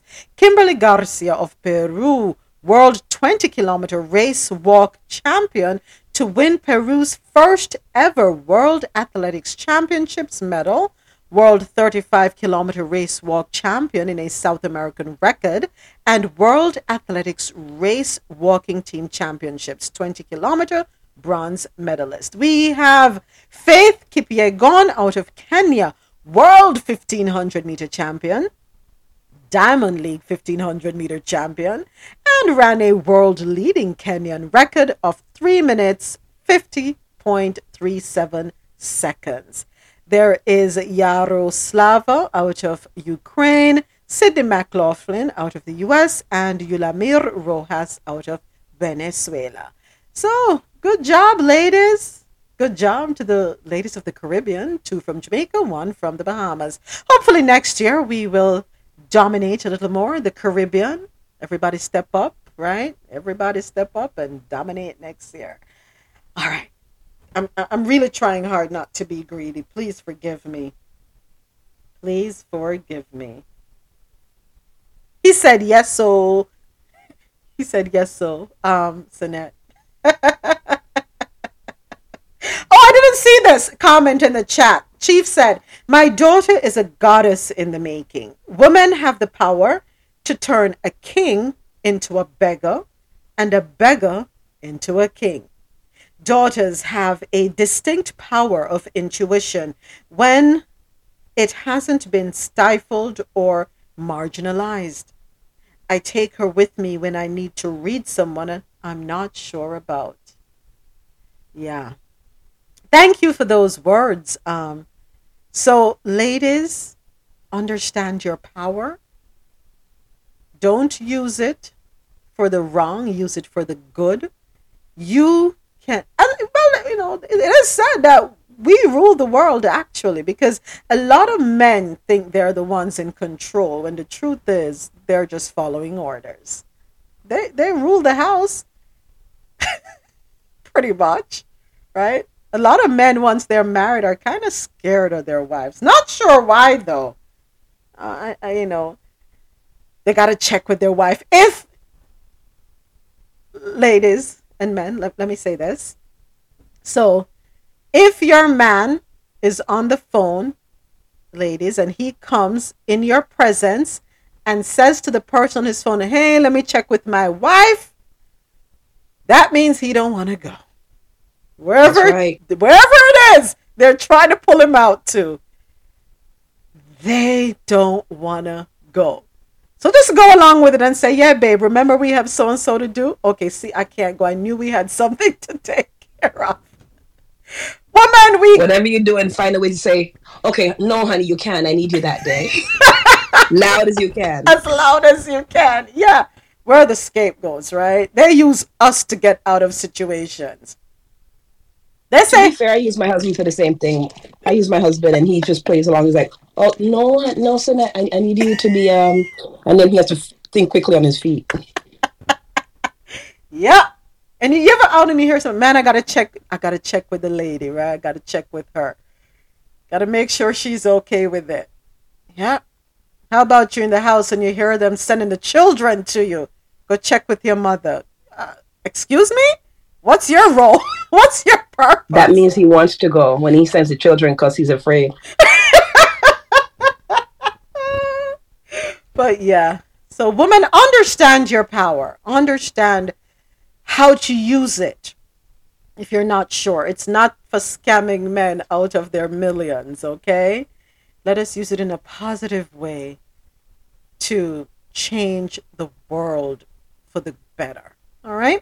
Coming up now, we have Caribbean Corner.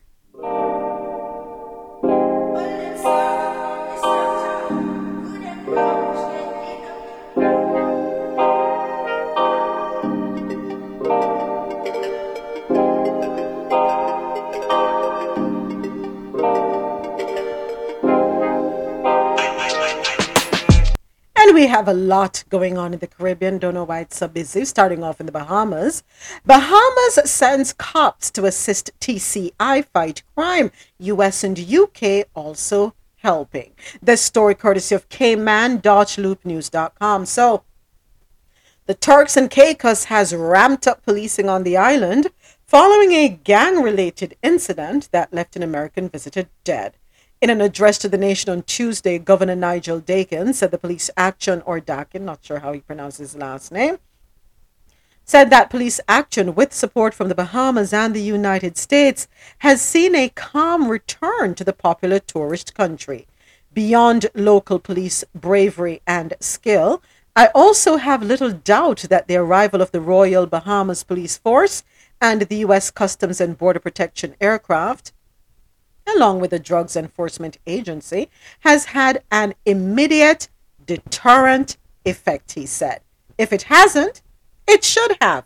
If the gangs have gone to ground, they will be found. If gang members have moved overseas, we have international partners, including the UK's National Crime Agency and regional governments, who are solidly in support of helping us track them. If our short-term measures are being effective, I promise our long-term measures to have to be determinative, Dakin added. All right, so that was quick.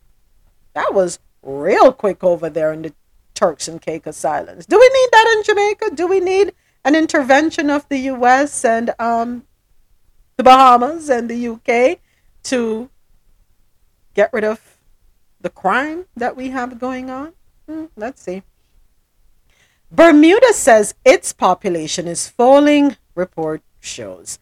The resident population of Bermuda, a British overseas territory, fell by more than 200 people between 2020 and 2021, with a growing number of deaths and fewer births. Well, guess what? The birth rate is dropping globally. You want to know why? Finances. People are a little more, not a lot, but a little more intentional. There are many people who are opting not to have children. They're more focused on the career. Many of them are more focused on seeing to it that they have a stable family setting. And sometimes these things take time. And some of them are, just opting not for children, period. Many of them calling it an expense they can't afford. That's what's happening, right? So we don't have to go around creating I can't say this on air, sorry. Yeah, so people are making the decisions on their own, all right? Y'all say the world is overpopulated, isn't that what they say? So, they're helping. I know someone opened their mic. Go right ahead, James. Yeah, I think that the thing with Bermuda is quality of living, because it's extremely expensive over there. Oh, really? Extremely. Yeah, you need a different word to describe how expensive it is. And it's not a very good place for a family if you're not rich. If you don't have a lot of money, then trying to raise a family there is committing suicide. It's very expensive. So I think that's the reason why. And they have their immigration laws are some of the toughest in the world. Mm-hmm. So foreigners are not trying to have kids with locals because the laws are extreme. So I think, for those two reasons, I could have seen this coming because, yeah, it's expensive, very expensive. Mm. Wow. Thank you for that, James. Why is Teflon clowning us today with the market bag? We spoke about your boy earlier, Teflon. They dash him out quick time, innit? But he said he wasn't going anywhere. What's up, man? I gave him 6 months, so he left a bit too soon. Do you think he was set up for failure? Of course he was. I asked the question earlier. It was my own international story. I was like, could it be that those who were advising him, not in these exact words, but something to the effect of, could it be that those who were advising him set him up? You can't put anything past people, right? It's politics. No, it could. Yeah, it's a bit of both. I don't think he had experience, and then obviously his people set him up because they can't have a black person in number 10. Come on, yeah. In that position, they don't want to see brown people in that position. So Sunak got booed out, and then this guy, yeah. But I think they got a new person now. Yes, they moved someone from health into that position. What's his name again? Oh my gosh. Jeremy Hunt. So I hope he does a good job. Well, I'm not sure if he can because he was the health secretary. So I don't know what's going on. From health to finance. What's his background? Yeah, what's his major? I think he was a culture minister before that as well. So he's gone into 3 different roles. Yeah. But yeah, now they send him packing. He's got his bags. But why the Balenciaga?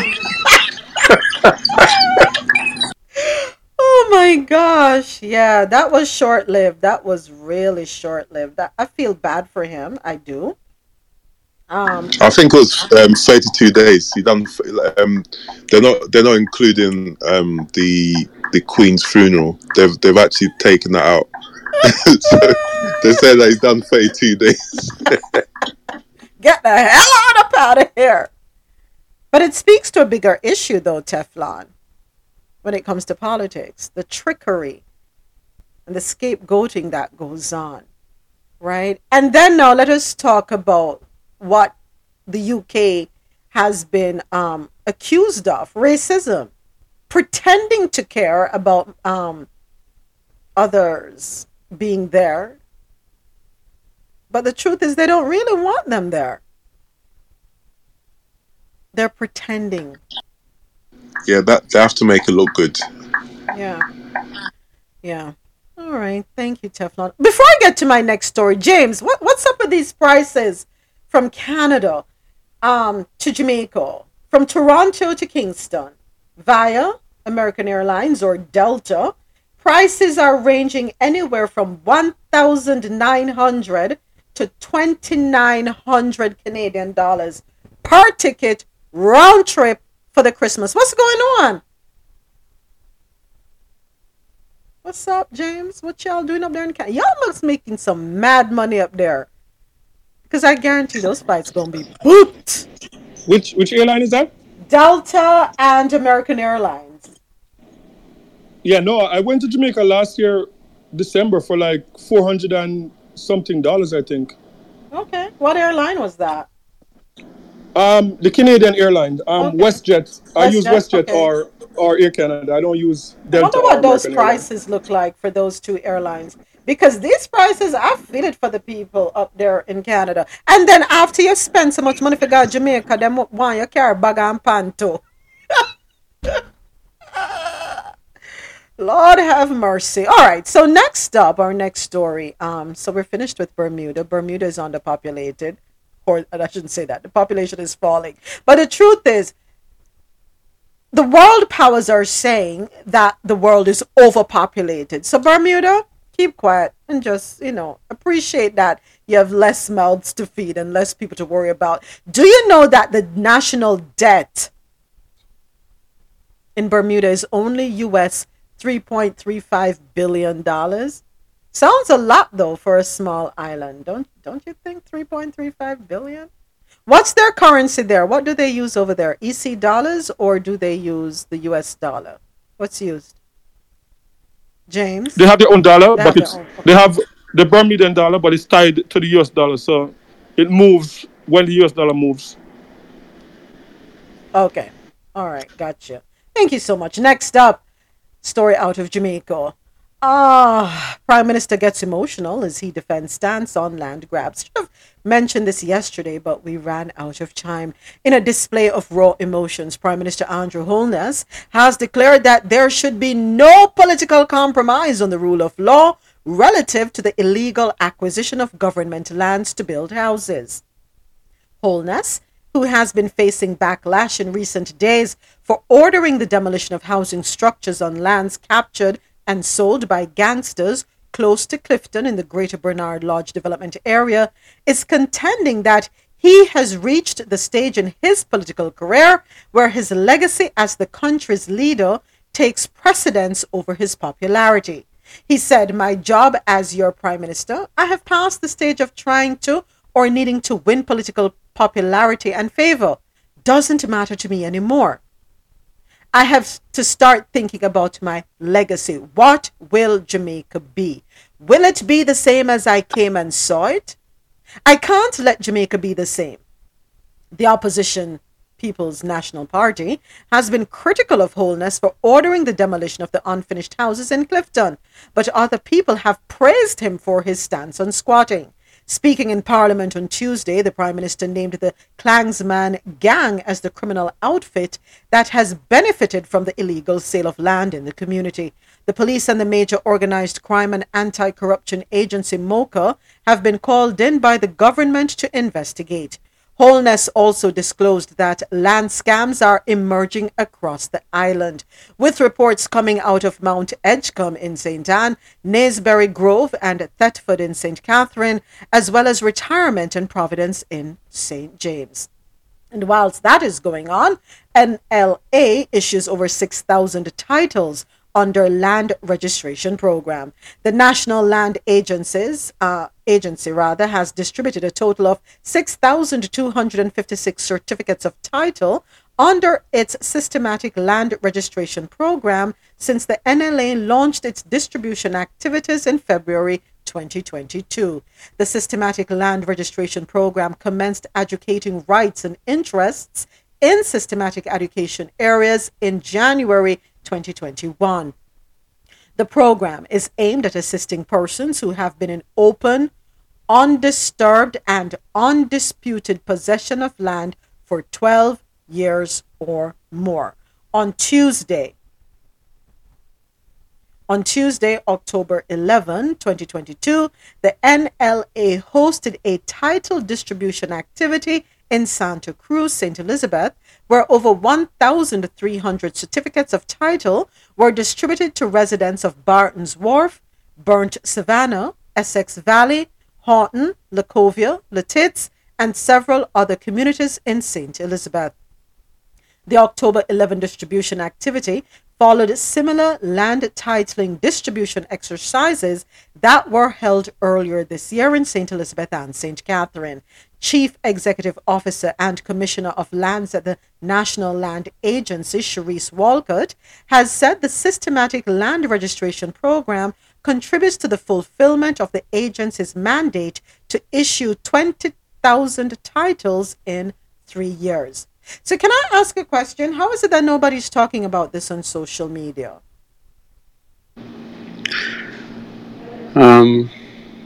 Morning. Good morning, O'Neill. How are you? My battery died on the other question, but anyway. That's all right. My thoughts on this whole situation of the land. Yeah, so squatting has been happening, and I don't agree with squatting. I don't agree with anything illegal. But we have what is called crown land. I think we had this conversation before about crown land. A couple of weeks ago, yes. Yeah. So the government lands, technically called crown lands, most of it, is land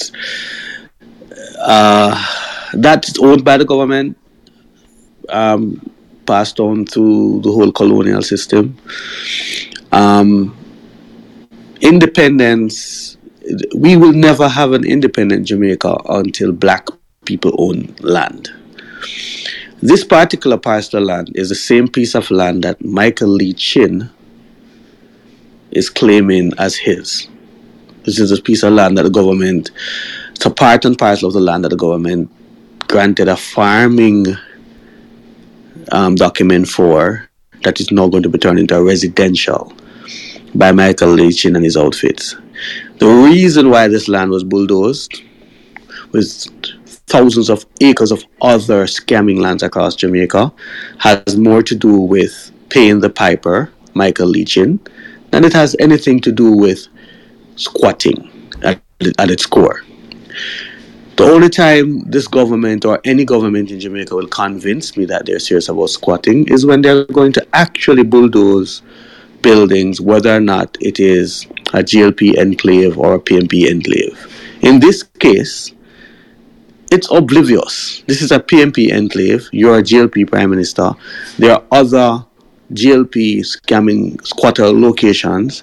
So if you're going to do an operation, you should have had multiple operations happening on the same day, demolishing buildings in GLP enclaves and PMP enclaves. Then I believe your crocodile tears that you obviously went to acting school to learn how to cry. And in addition to that, he says he wants to leave Jamaica. And you think about his legacy. Your legacy is corruption, sir.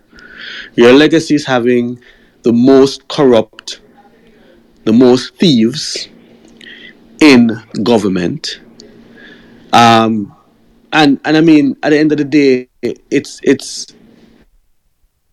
I mean, there are other ways to regulate housing. Because if this land is now zoned for residential, and it is still government land, then there are ways to go about it. They're either going to go in, because think about it. For somebody to live on government land, to claim it as their own, it is 60 years. And I did my legal checks. Private property is 7 to 12 years. Say that again. You have to live on government, you have to squat on government property for 60 years to be able to claim it as your own. 60. 60 years. Okay. If it's a private property, you have to live on it for 7 to 12 years to be able to claim it as your own. So a lot of these people have been living on these lands, and it's grandfathered. And grandfathered mean we're talking about 2-3 generations, which potentially getting us close to 60, if not above 60 years. For people to be able to build structures, concrete structures, that has reached to the level that I saw in those photos and videos. Are you telling me that you were just complicit the entire time? You never went in and at the start of seeing that concrete structures were going to be built? You could have gone in and say, hey, you can only build temporary board buildings. You could have also located other government lands. Because since you're in the process of giving titles and said every Jamaican should own lands, you could have zoned an area to relocate these people. And you could have since people can save up trust me, for a woman to save up $800,000 to pay for a piece of land, it means these people are willing to work and pay for land. NHT is billions of dollars that the government keep sucking out to do whatever they want to do. So, I mean, if he's thinking about it, I'd ask him to wake up out of his dream and deliberately start to zone urban areas, residential areas, and allow people that want to work and buy land to be able to do it. But we'll leave it right there.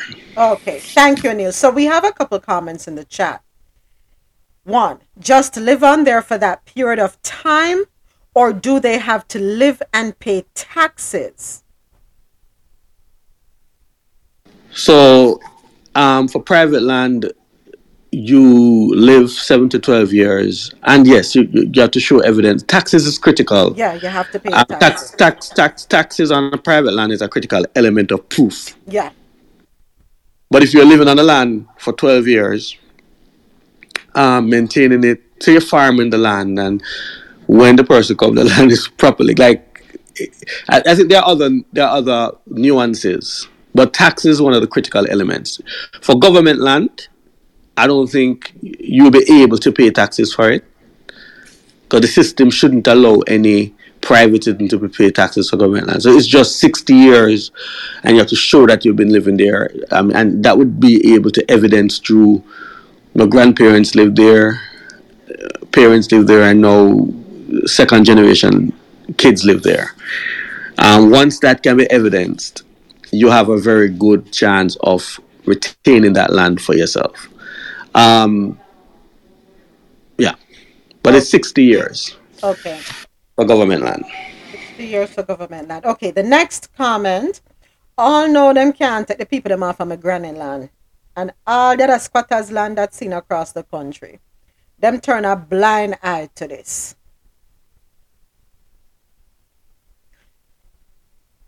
Any thoughts on that?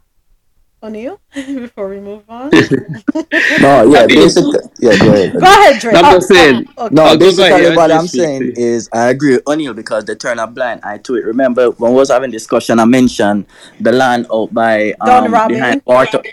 That's my people that land. But okay. Behind Waterford, going back to the Mandela Highway, and it's evident. Everybody knows squatters land.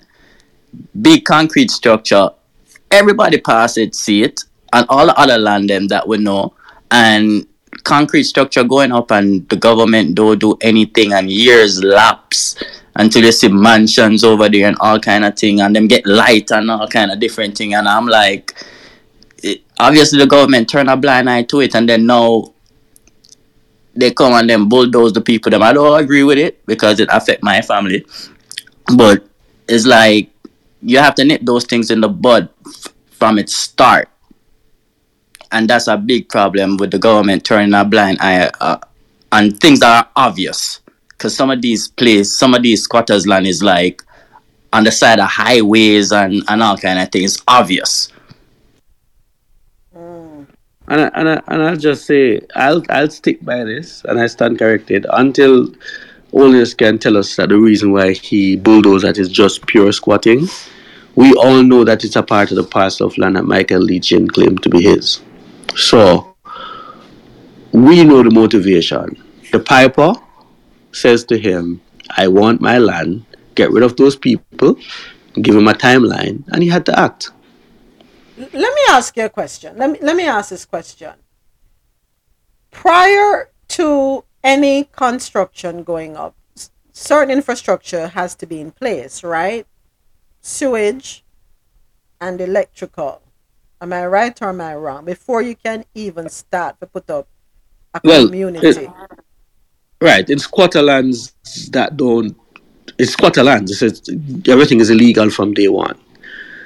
If it's been done according to urban zoning or urban planning, yes. Roadways, sewage, all of those have to be accounted for. In reality, this particular settlement and others Both PMP and GLP, none of them can claim that they didn't know that this was happening. Because one, it's very clear. If it's a PMP enclave, the Member of Parliament and the Councillor, when they are campaigning for votes, they go into all these areas to get people to vote. And irrespective, the GLP also go into these same areas. So my question is, how much of these people are on the voters list? And if they're on the voters list, the only way you can be on the voters list is somebody come in your yard and verify that you live there. So are you saying that you didn't know that these people live on squatter lands belong to the government? They must have known. They must have known, because you must see the buildings being erected, right? You have to see the structures going up. But the key point I made right there, you know, is that for you to be on the voters list... I see what you said. They have to come and verify your home. And that means you have to have an address. And an address has to be registered where? Okay. Exactly. No, so the point I'm saying is, we got it. How are you going to move me from my home now? All of a sudden, it's not my home, but you verify me and allow me to legally vote for you. So, and overnight is not my land anymore. So let me say this. I think part of the problem in Jamaica is lack of discipline and the failure to understand law and the failure to exercise law across the board.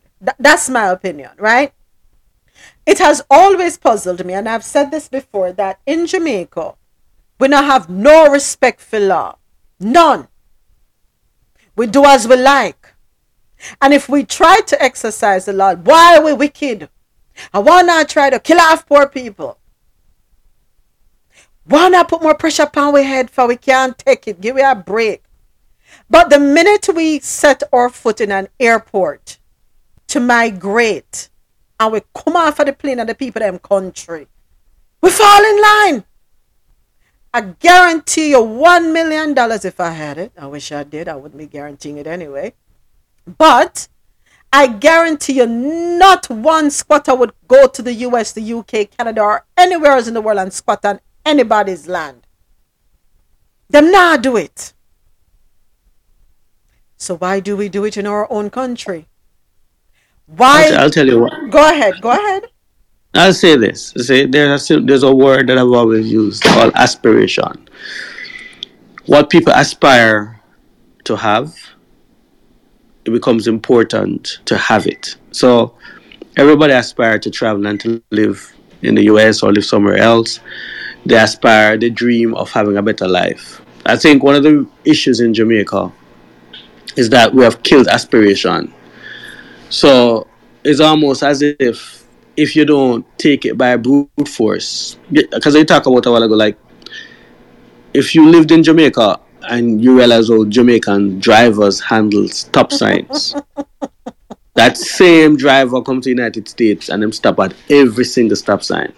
You wonder if they can't even go look faster. Right. So it's really.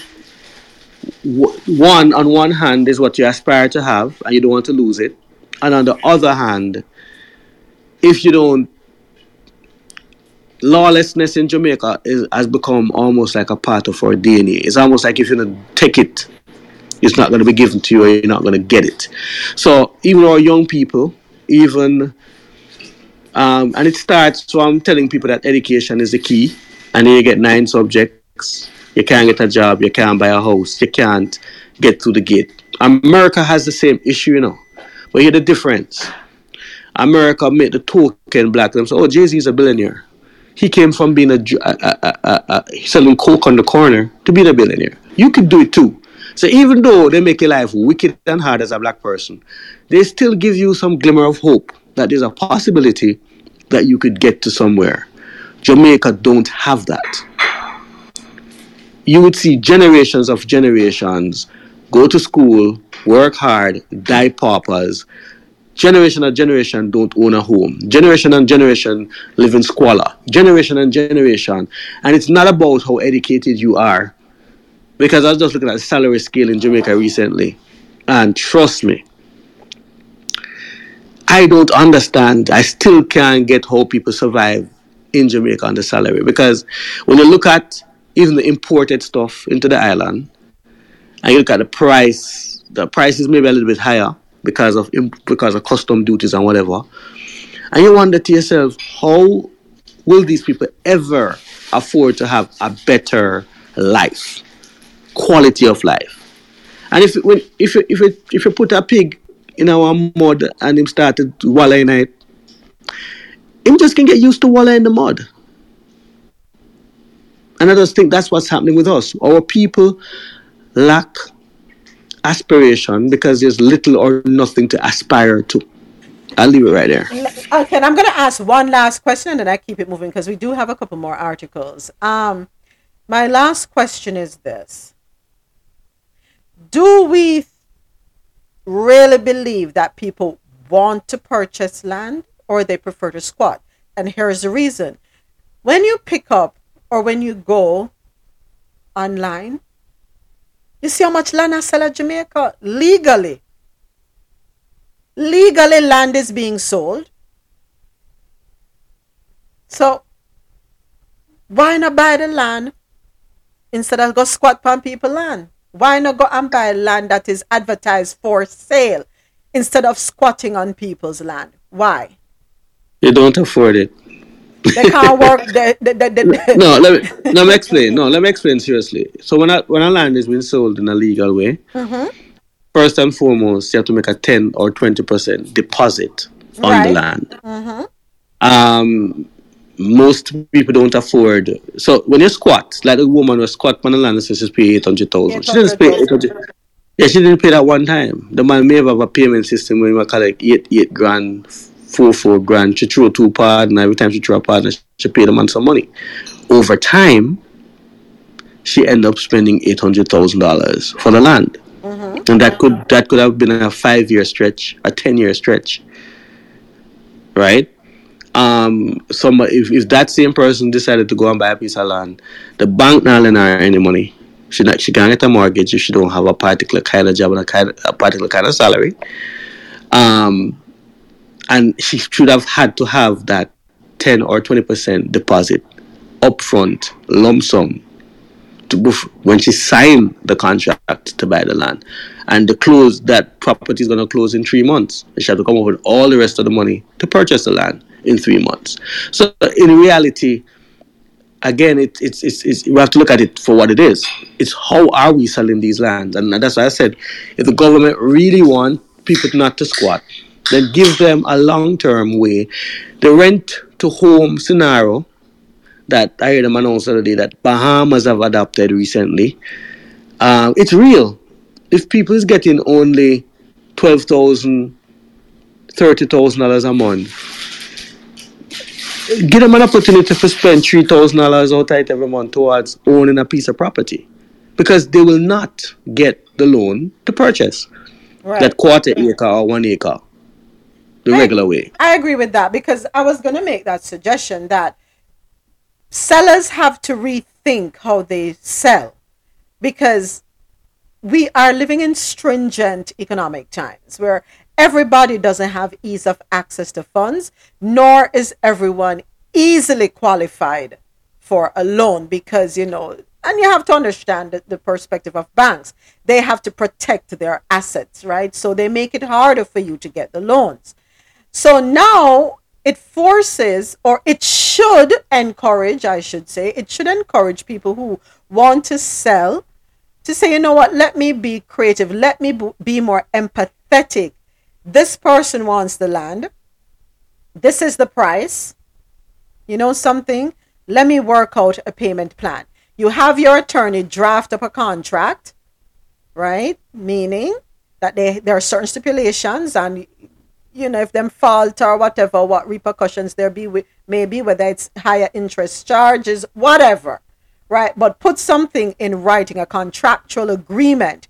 I think by doing that, you are elevating the hope that this person can own a piece of their homeland.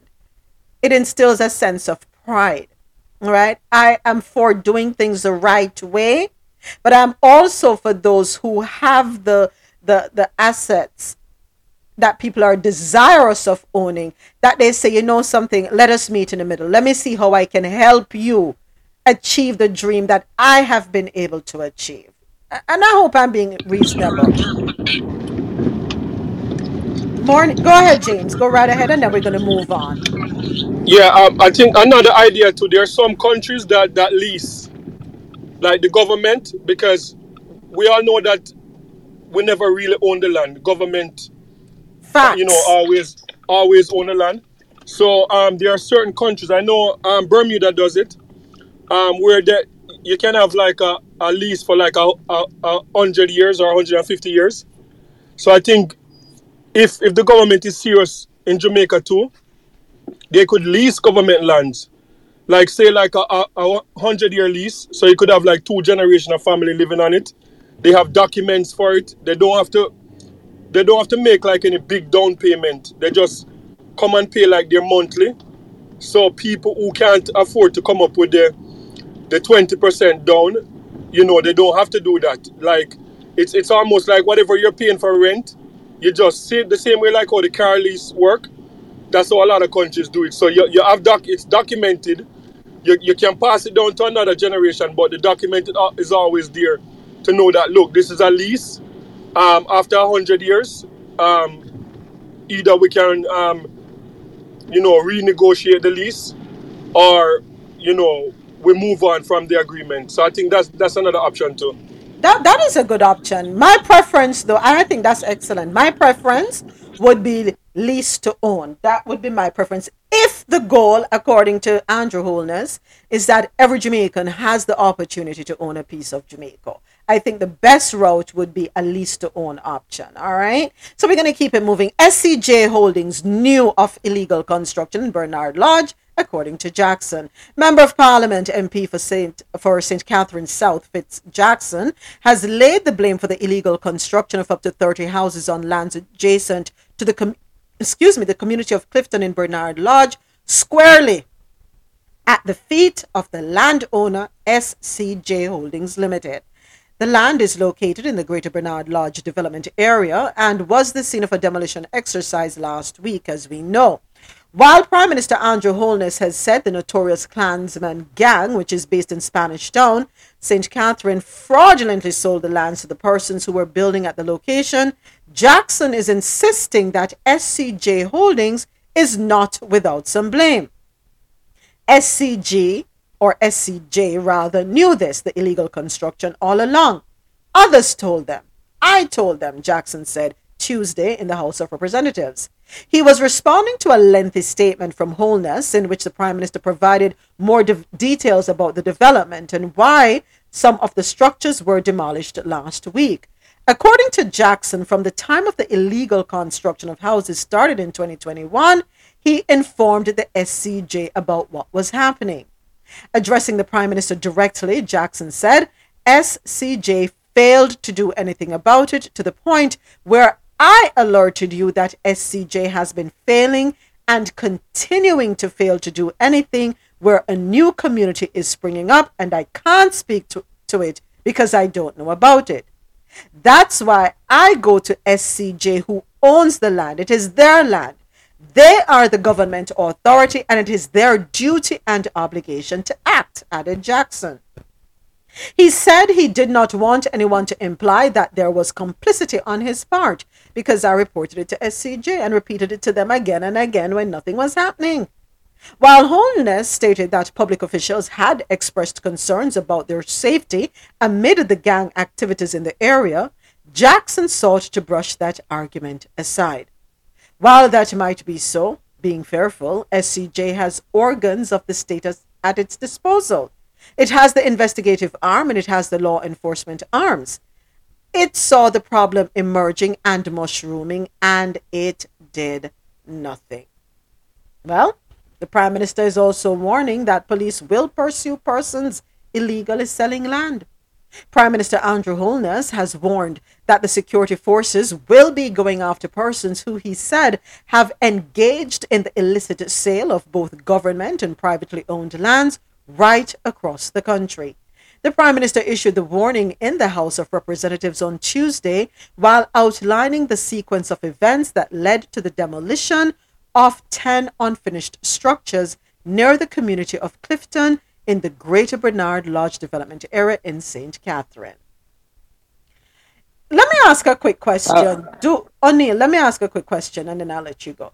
Do you think, because I'm thinking of garrison communities in which NWC can't go down there, JPS can't go down there, FedEx can't go in there, UPS can't go in there.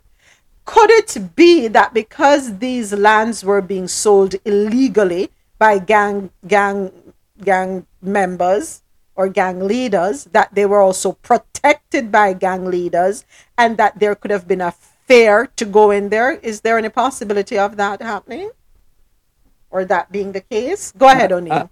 I'll say two things. The Bernard Lodge land, and I'm not going to say there's no fear, because crime is rampant in Jamaica. But the Sugar Company of Jamaica, SCJ, these were all lands that were sugar, old plantation sugar. Right. land. Slavery lands, right? I don't think that the authority is going in. I mean, if the chairman of the SEJ walk in there by himself, then he's putting himself in danger.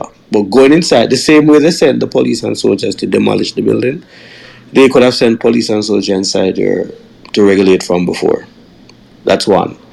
And one of the things I just wanted to say, to talk about public and private properties being sold. Yeah. I just can drop one name and then close my mic. Jennifer Mesado.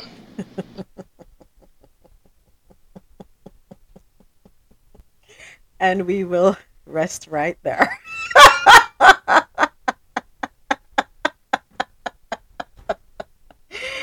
Oh, gosh.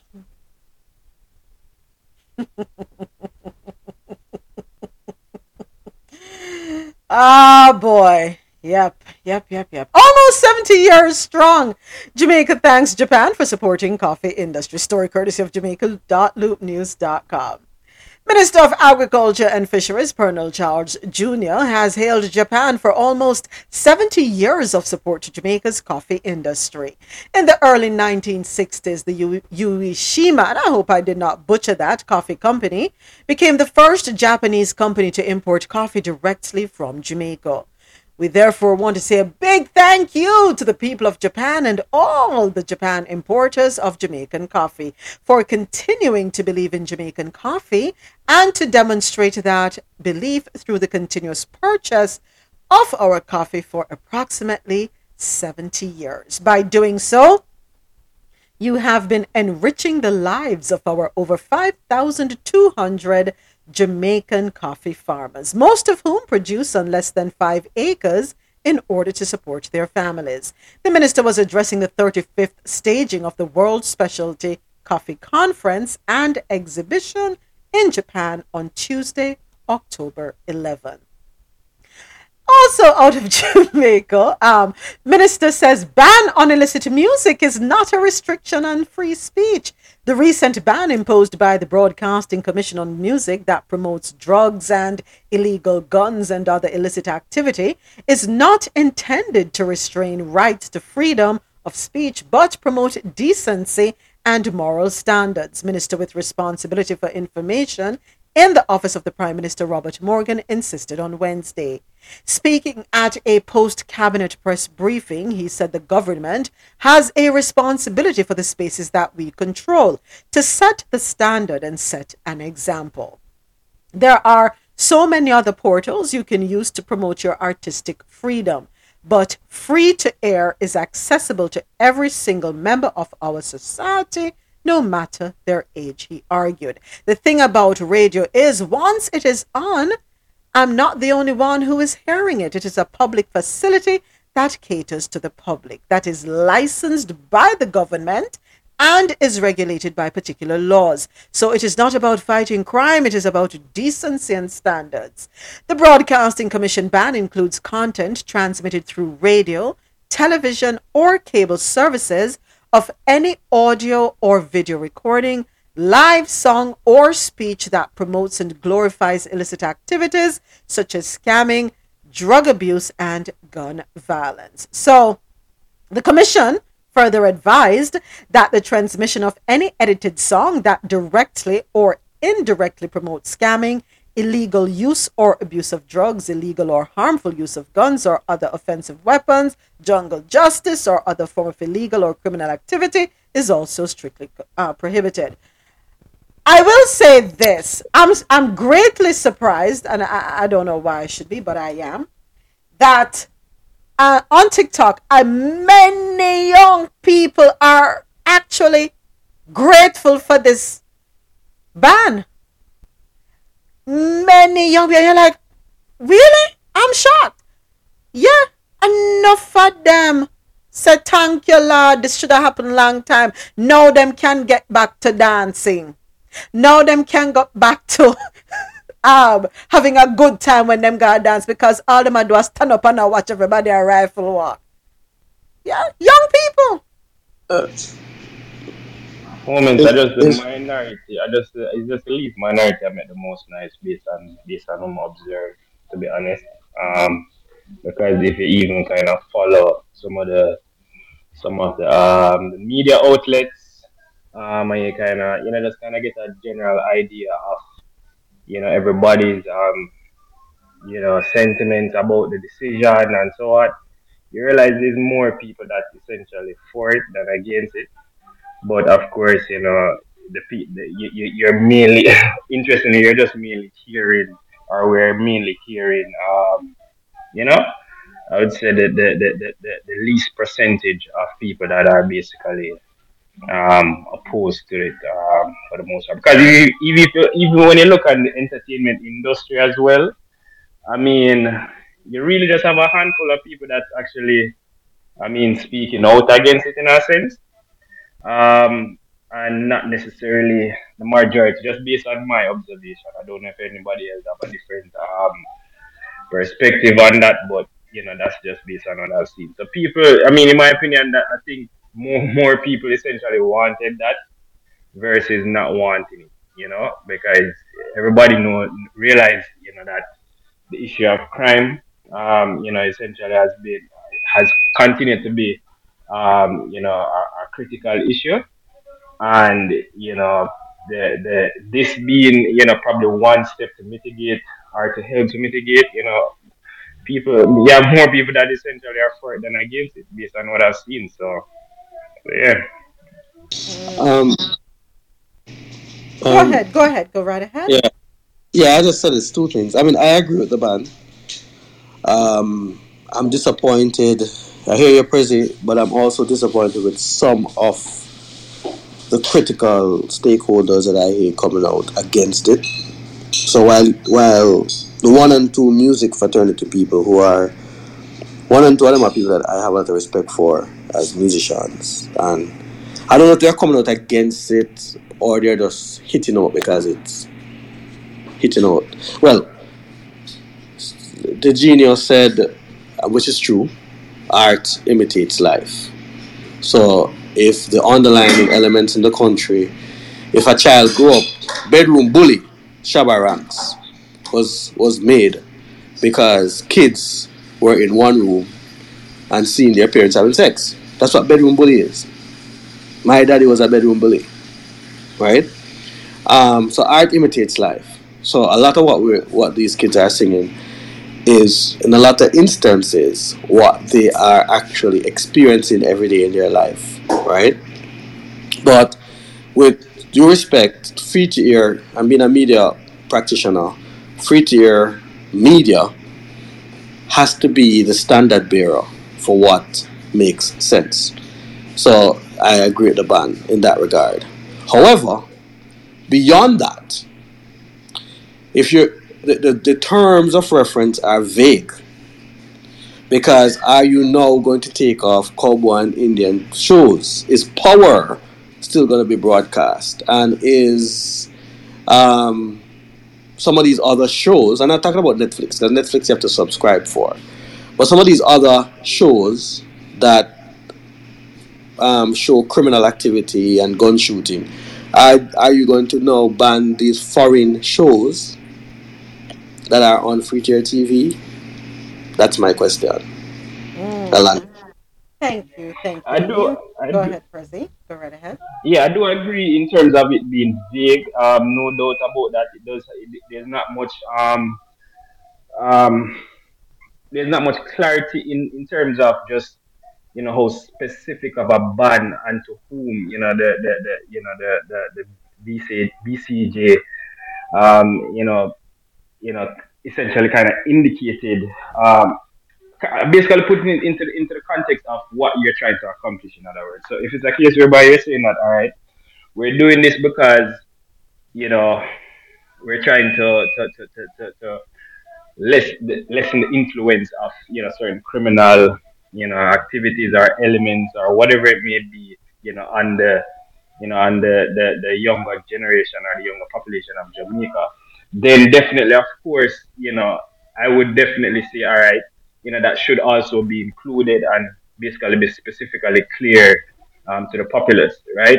But on the other hand, I think that based on, say, for example, the magnitude of the influence thereof, you know, of some of the songs and, well, the lyrics in itself, and, you know, essentially, you know, how influential, you know, some of these, whether it be Molly or Chopper or, markets or whatever, the different slangs and what, it's very, very prominent, right? And it's something that, you know, you would realize that, you know, it's being played over the airwaves every single day, probably even more than, you know, you have people sitting and watching like a gun show. You understand? So it's like I look at it from like how much are they absorbing, you know, of, you know, the cable TV show of power and so on versus, you know, the music. That is Jamaican for the most part. I see that as Jamaican livelihood, where, you know, music is something where we turn on the radio like almost every single day. It's, I mean, you know, whether we're in our car, whether in our house or whatever, it's something that transmits everywhere we go. So it's like, I mean, the way I see it is like, you know, that's something that you consider to be more so on a higher target, in a sense, to try and pretty much regulate. And I guess if that issue should be brought up, where, you know, if you're trying to regulate one thing, you should also regulate the other thing. But I do think that, you know, in regulating this part of it is where is seen from, you know, just how much absorbent or how much influence, you know, it essentially is having, or what we've seen in itself, you know, is having on, you know, on society in itself, you know, currently, right? Because, I mean, when you see it, everything now is basically about Molly, scamming, chopping. That is exactly what it's about. It's almost like, you know, almost most of these recent songs will come out to them artists say that is all they hear. You understand? And it seems as if, you know, that is what's basically being influenced. Especially when we hear about, you know, the whole Molly thing in a school and all them things there. So it's like, I mean, even that you still have to take into consideration. You understand? It's like it's almost basically just being completely widespread. So it's like, all right, how do we try to mitigate? I mean, that's just normal. All right. So I'm going to read some comments from the chat. Thank you so much, Prezi. I wonder how much of an impact poverty, lack of education, expensive education, lack of opportunities contribute to the crime and drug use in Jamaica. Another comment, most of these songs become big over on social media. All right. Thank you all for your comments on that. We had a healthy conversation about it earlier this week. And of course, we know the debate is going to continue. We're all going to see things from different perspectives. And I think it all, the perspectives will stem from where we are, right? Where we are at this moment in our lives. How has crime and poverty affected each one of us? What impact, what role has it played? And I think that is going to be a determining factor in how we are going to view this ban, right? The good thing, there is no ban in the dance hall setting, in parties, meaning you just can't hear it being promoted on air. But you can go into the dance and you can hear the songs there. So there's no restriction on your freedom to create and speak to what, because a lot of times people speak or sing about what they are familiar with, what they see, right? As a day-to-day, day in, day out. For some people, it's an outlet to voice their concerns, not necessarily meaning that they are promoting and saying this is the right lifestyle to indulge in. And I'm not saying there aren't those who say, listen, man, this you need for do, because when you look at the head coming all the way down, everybody's a chopper one way or another, right? So the debate will continue, but I gotta keep it moving because we have quite a few more stories to go through. Thank you, everyone, for your contribution. Jamaica is among countries visited by married swingers for sexploits. A couple of weeks ago, we spoke about one country in Africa, right, where they had concerns with that. But anyway, or something in that realm. Meet the married swingers who encourage each other to sleep with other people and have visited more than 20 countries for their sexploits, including Jamaica. Kate Wanda, she's 37, and her husband, Darren, 47, a salesman, met 15 years ago in Sydney, Australia, and initially started dating as a monogamous couple. Well, 5 years into the relationship, the pair decided to open up about their different desires, ranging from career aspirations to sexual fantasies. They soon decided to identify as ethically non-monogamous, which means they communicate before having sex with others outside their marriage. I didn't know that one. So now you're ethically non-monogamous. That's the term, folks.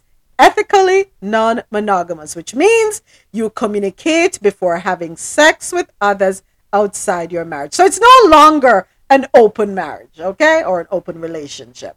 The adventurous couple decided to become swingers and have not looked back since. Kate and Darren enjoyed the openness of the lifestyle so much, they opened up their marriage and have since traveled the world for their romps with other men and women, visiting Thailand, Japan, France, the US, and the UK, among other places. They hope to break the stigma surrounding non-monogamy and swinging. Kate, who is a podcaster from Queensland, Australia, said, "The first time I swung, I was terrified. There is a really negative stigma surrounding the lifestyle. I thought a hairy-chested dude wearing a gold chain with a bare belly was going to come out and blank me. It was nothing like that at all. There are people from all walks of life. It's like any other bar, except there are playrooms. You drink, chat to different people, and dance." Well, Kate left her high-flying corporate career as a global director of operations in 2019 and openly came out as a swinger after hiding it from the world due to a morality clause in her work contract. Darrell works in sales but says his company has been accepting of his alternative lifestyle. The couple had their first swinging experience in a club in Sydney, Australia, and were initially apprehensive. But I have a question. Why does your company need to know what you do in your bedroom or what you do in your sex life? Why does the company you work for need to know this? Is it a requirement that you divulge that information? Your sexual preferences, how you prefer to have sex, who you prefer to have sex with, what you do with you and your husband or you and your wife? I didn't know that was a requirement for some corporations, that there are morality clauses as it relates to your bedroom behavior. I didn't know that. Okay, then. Well, they go to Jamaica for their sexploits. Jamaica is a destination for sexploits, they're saying. Our next story is...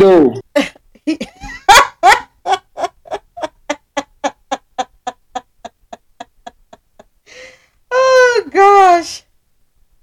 Oh yes. So Michelle says yes because it helps issues in the workplace. I'd love to hear more about that. Interesting.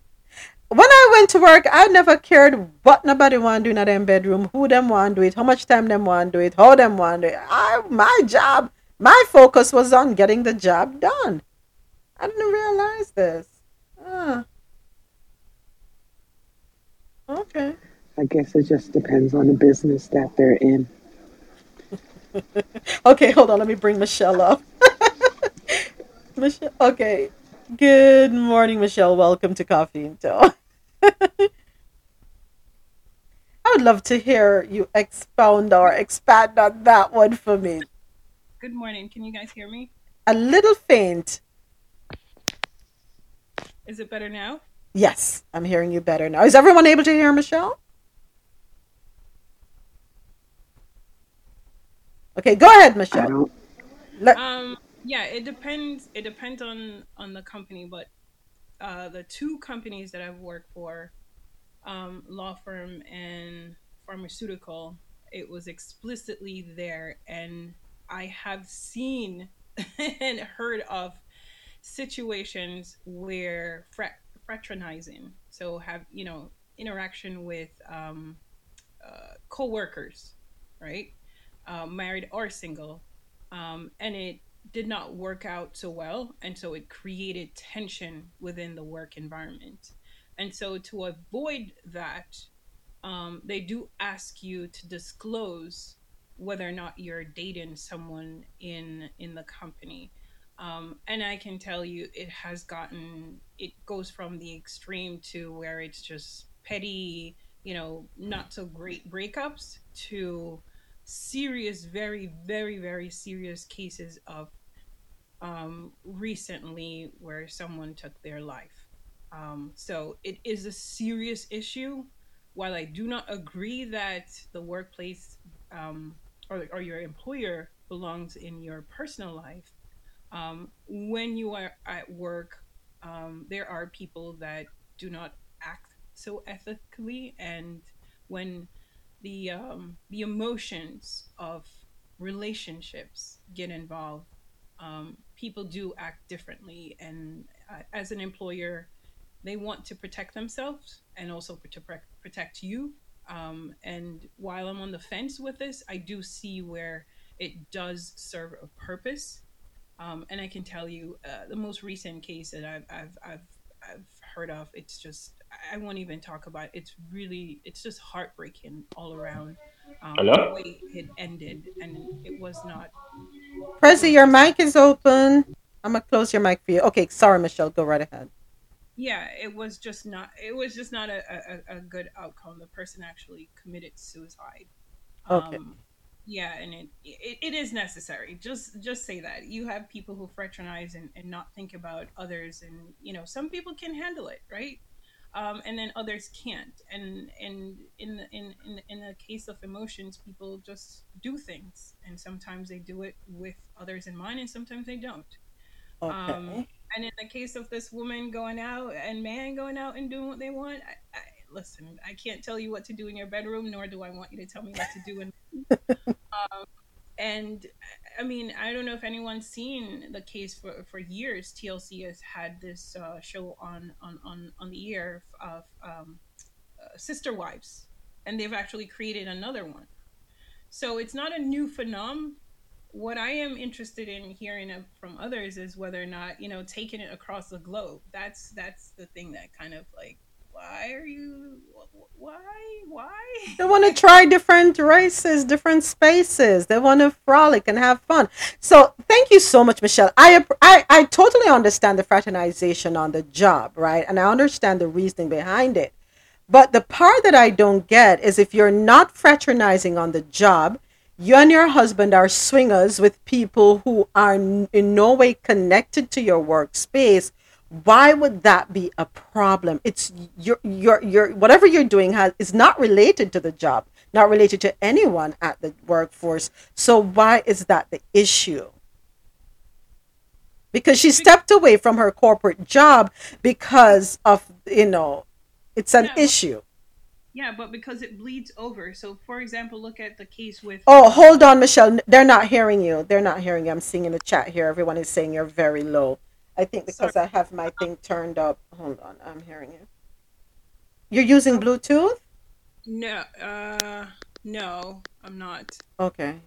So, take for example the very public case of Nia Long and her longtime fiance. Look at the case, right? He consensually had sex with a co-worker's spouse. And that is probably warranting for him to be dismissed. It's from the public, it's still a very public driven case where as an employer, if this goes out to the public, which it's still considered a taboo, right? It's still considered a taboo for you to have multiple partners. It is still not something that's recognized by the status quo. And so when it comes to anything that goes against the status quo, that's where you still see a lot of employers saying, absolutely no, we do not want that stigma associated with our brand. And so it comes down to a matter of branding. I don't want that to be associated with my brand, and therefore, let us know instead of us finding out in the public that this is what you. This is what you do. Okay, so I'm gonna sum it up for everyone because everyone is saying they're still not able to hear.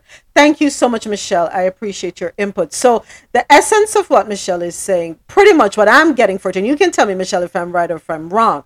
What I am getting from what Michelle is saying is that morals, where people are on the scale, right? Companies are not fully accepting of certain types of behaviors when it comes to sex. They're still frowned upon. Some people are still living in the dark ages and feel that whatever you do in your personal life will somehow affect your business life, your work life, right? Am I on the right track? Is that a good summation, Michelle? I would say the brand, right? And then it also affects the company's brand.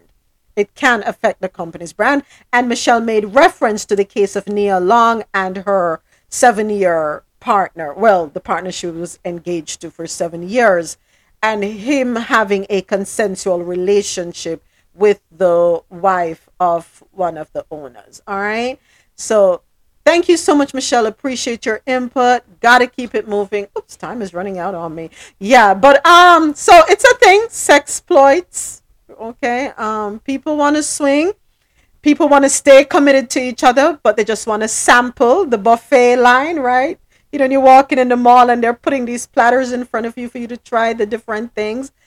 So people want the best of both worlds, and for them, this couple, they want to take it globally. They're trying to destigmatize swingers or the swinging lifestyle, and they're idea is that it's not as bad as y'all think. Let us be who we want to be. You do what you want to do. How we enjoy ourselves not affect how you enjoy yourselves. I guess that's the ultimate message. All right, and on to Trinidad and Tobago for our last story out of Caribbean Corner. Labor Ministry to review minimum wage legislation. The Labor Ministry said it will be reviewing several pieces of labor legislation, including the Minimum Wages Act.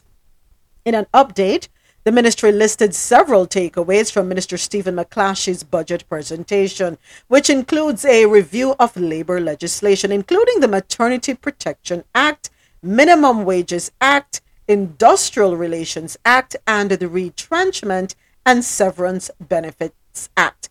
Currently, the national minimum wage is set at TNT $17.50 per hour or $2,800 per month per 40-hour week.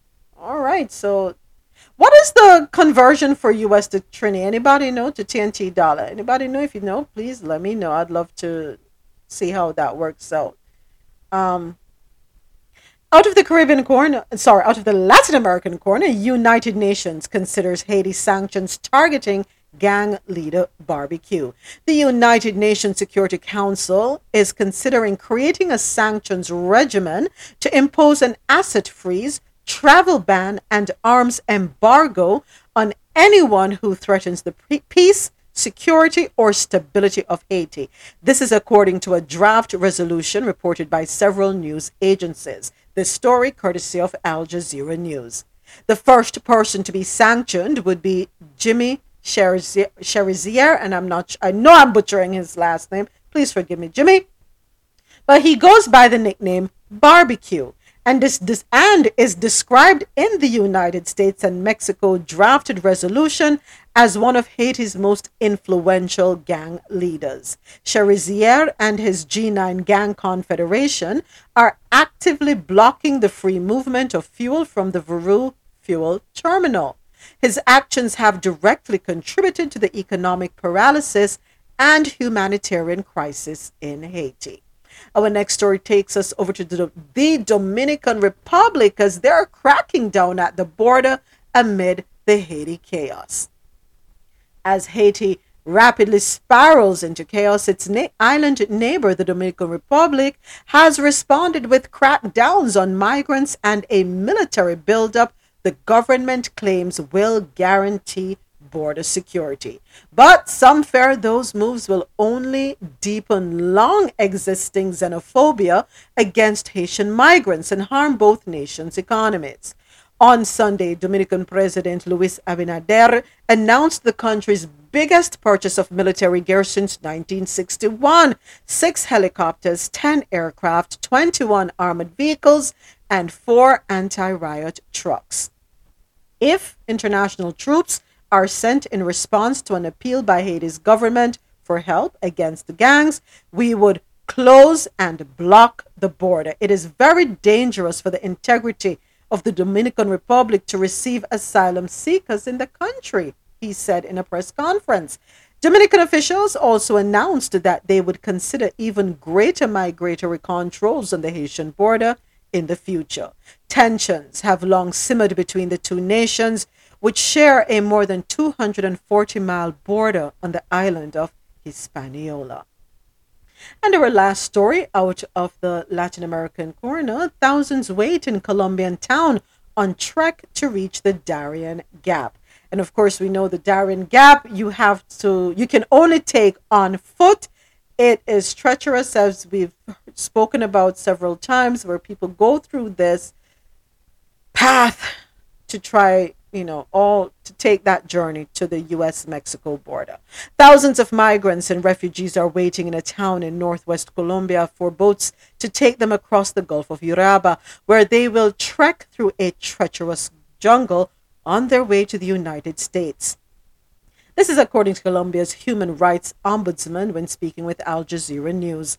The group, which Colombian government officials have called a humanitarian crisis, has gathered at I'm not sure how you pronounce this. Is it Nicoclí, an obligatory stop in the journey towards the Darien Gap between Colombia and Panama. The migration crisis this year is far more serious than last year, Ombudsman Carlos Camargo said on Wednesday, citing the greater number of people attempting to make the journey, as well as their precarious economic condition. He said approximately 9,000 migrants and refugees, most of whom are from Venezuela, are currently in the small town. And those are our stories from the Caribbean corner, Latin American corner. Gonna take one quick break here, and then when we return, it is Believe It or Not Stories.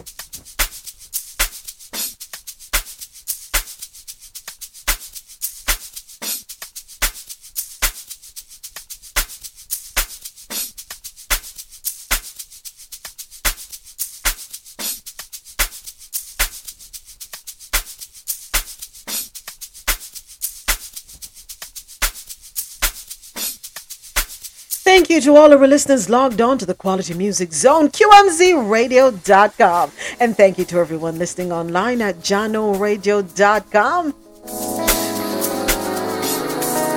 Truly appreciative of everyone here with me on Clubhouse, where the conversation happens.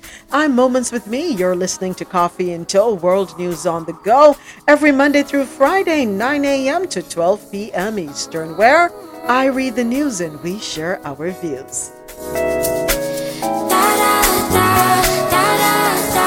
It is Freestyle Friday, and in the Friday mix, we are listening to Afro Beats and Amapiano. This is too deep.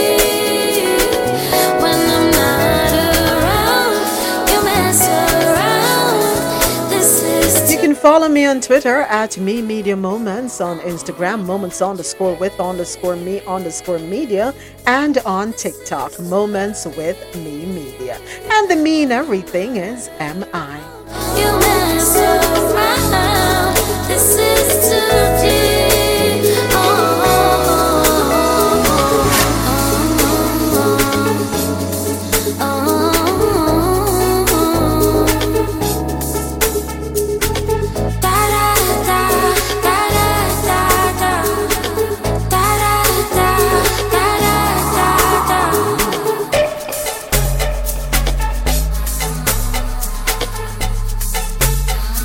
I'm going to go ahead and jump right into the Believe It or Not stories. A British man who sexually abused his dog for years has been convicted of 24 charges, you know what, including pedophilia. A British man is behind bars after being convicted of sexually abusing his pet dog for years and attempting to arrange the abuse of children, among other things. Authorities learned of Douglas Moore's crimes after they came across sickening footage of a dog being subjected to both physical and sexual abuse, Complex reported. The content of the video was so disturbing that senior officers at the Metropolitan Police were informed and a warrant was issued to arrest its owner. Moore, who is 34, attempted to delete all evidence of his wrongdoing, but luckily officers were able to arrest the Manchester man in November 2021 and rescue the pet dog. According to the publication, Moore is no longer allowed to own animals and will be on the sex offenders register for life. That's sickening. I'm sorry, that's just sickening. Our next story. Jury finds Officer Juan de la Cruz, who fatally shot Pamela Turner, not guilty. A jury in Texas has found the officer who shot Pamela in 2019 not guilty of these charges. On May 13, 2019, Juan de la Cruz showed up at the Brixton apartment complex at around 10:40 p.m. De la Cruz was on patrol at the apartment where he also lived, police said. While patrolling, he saw Turner, who he is familiar with, and called Turner and tried to arrest her. After a struggle took place, De La Cruz used a taser on Turner. Police claim that when De La Cruz tried to handcuff Turner, she allegedly grabbed the taser and shocked him with it. Police claim that's when De La Cruz was prompted to use his gun. He then shot Turner several times. Police say the officer allegedly tried to resuscitate her, but she died at the scene. On Tuesday, a jury gave De La Cruz a not guilty verdict after being charged with aggravated assault by a public servant. Pamela Turner's killing was a tragedy for her family and community. Bringing excessive use of force charges against an officer is always difficult and uncomfortable, Harris County District Attorney Kim Ogg said on Tuesday. We respect the jury's verdict. I do not. Sorry, I don't. So you know the person. You show up at the apartment complex at 10:40 p.m. You're on patrol. You also live there, right? You saw Turner, who you're familiar with. You called Turner and tried to arrest her. What I don't understand is what was the reason for the arrest? Why were you arresting her? That's question number one, which I don't have an answer to. After a struggle took place, De La Cruz used a taser on Turner. She got a hold of the taser and used it back on you. You pulled out your gun. Why didn't you get off of her? That's all I'm going to ask. Why didn't you get up off of her? You go from a taser to a gun. What was she doing to quantify your needing to arrest her? You know her. You live in the same place. I am assuming that Turner lived there also because you're familiar with her. How did it get to that point from seeing her to arresting her, then from tasing her to killing her? Yeah, I don't believe you tried any resuscitation measures.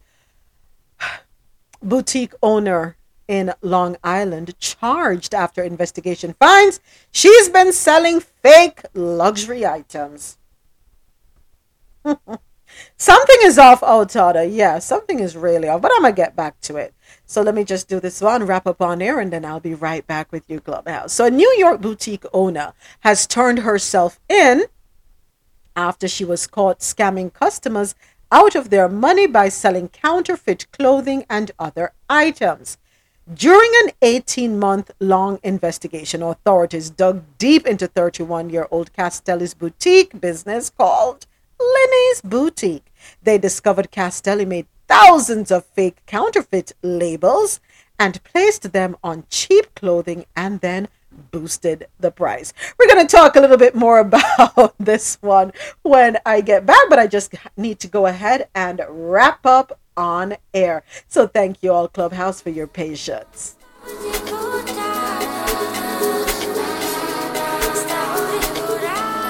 Thank you to all our listeners who are logged on and who are listening and on the Quality Music Zone, QMZRadio.com. Remember, for quality music while you work or play to help you get through your day, log on to QMZRadio.com.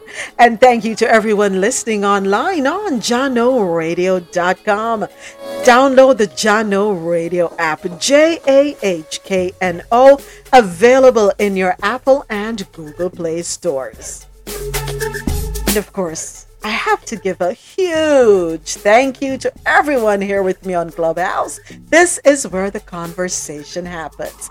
I'm Moments with Me, and you were listening to Coffee In Toe, World News on the Go. Remember, we do this every Monday through Friday, 9 a.m. to 12 p.m. Eastern. This is where I read the news and we share our views. Always great conversation, shared views, varying opinions, and interesting perspectives. Whatever you do, wherever you go, I do ask you this one favor, that you please be safe. Have yourselves a wonderful weekend. Hit that reset button. Do something you enjoy. Take good care of yourselves. Have a wonderful day and a wonderful weekend. This is Moments with Me, signing out of QMZRadio.com and JannoRadio.com. Clubhouse, I'll be right back with you.